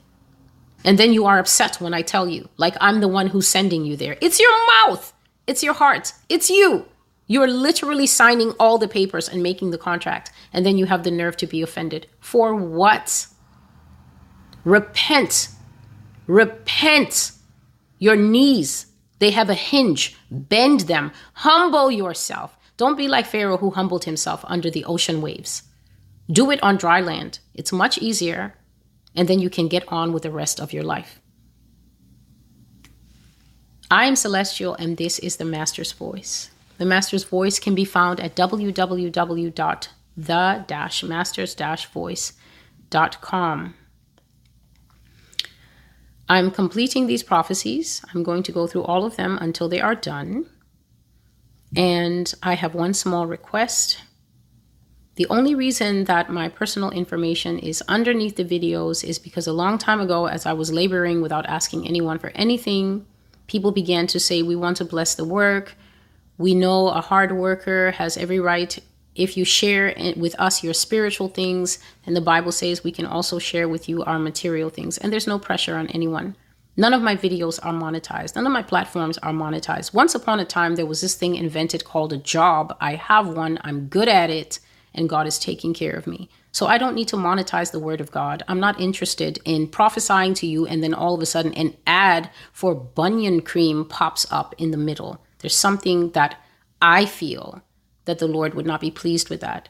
It's a whole work, it's a pure work. Let's not put leaven in the midst of it. However, please follow the instructions that I've put under the video for you. If you look under the video and you don't actually see instructions, just go back to one of my older videos, maybe a month or so back. There's bound to be information and text in underneath. Sometimes these videos are made late. By the time they go up, by the time I put a comment, by the time I release the video, I don't have time to also write the description. And then life takes its toll, and sometimes I haven't put a description for a while. But please do not just do anything that you want to do because my payment information was not set up for people to act like I'm a seller. If you're sending me something on PayPal, God bless you, please stop sending it with purchase protection. I've asked so many times. I'm not selling you anything, I'm not a store. So I do not know why you are protecting the gift. What are you protecting it from? PayPal would then treat me as a seller and it creates complications for me. I've asked so many times politely, I do not know what else to do but to ask one more time, and I don't like doing it. Please, can you just listen? Another thing is this please stop interacting with scammers. You know good and well in your soul that I am not sending you email and telling you to send money to an orphanage in Nigeria. You know this. You know I'm not asking you for your banking information. You know this by looking at my face. You know that I'm not texting you. You know that I don't have 17 pages. I just have one page on each platform. Why are you talking to these scammers? Why are you revealing your private information to them? Why are you opening yourself up unwisely to be damaged by strangers? If you see a scam page, report it first and then block it. Report it always so they can take them down because I can't report them. They make six to seven pages a day. Stay away from these people. I'm not in your inbox interpreting your dream. You know in your heart it's not me because I don't do those things. There's no time to do such things. So please be responsible and do your part. If your instinct is telling you don't, then just don't. Please. God bless you and thank you to those that support. You are under no pressure. It is the most minimal part of what I'm doing here. This is the prophecy, the iniquity of the Amorites scattering from America, and until I see you, God bless you. Take care of yourselves. Heed to the word of the Lord and don't be led astray by hirelings. Because this is the end times, and Jesus told you in Matthew 24 and 4 take heed that no man deceive you. Until I see you again, goodbye.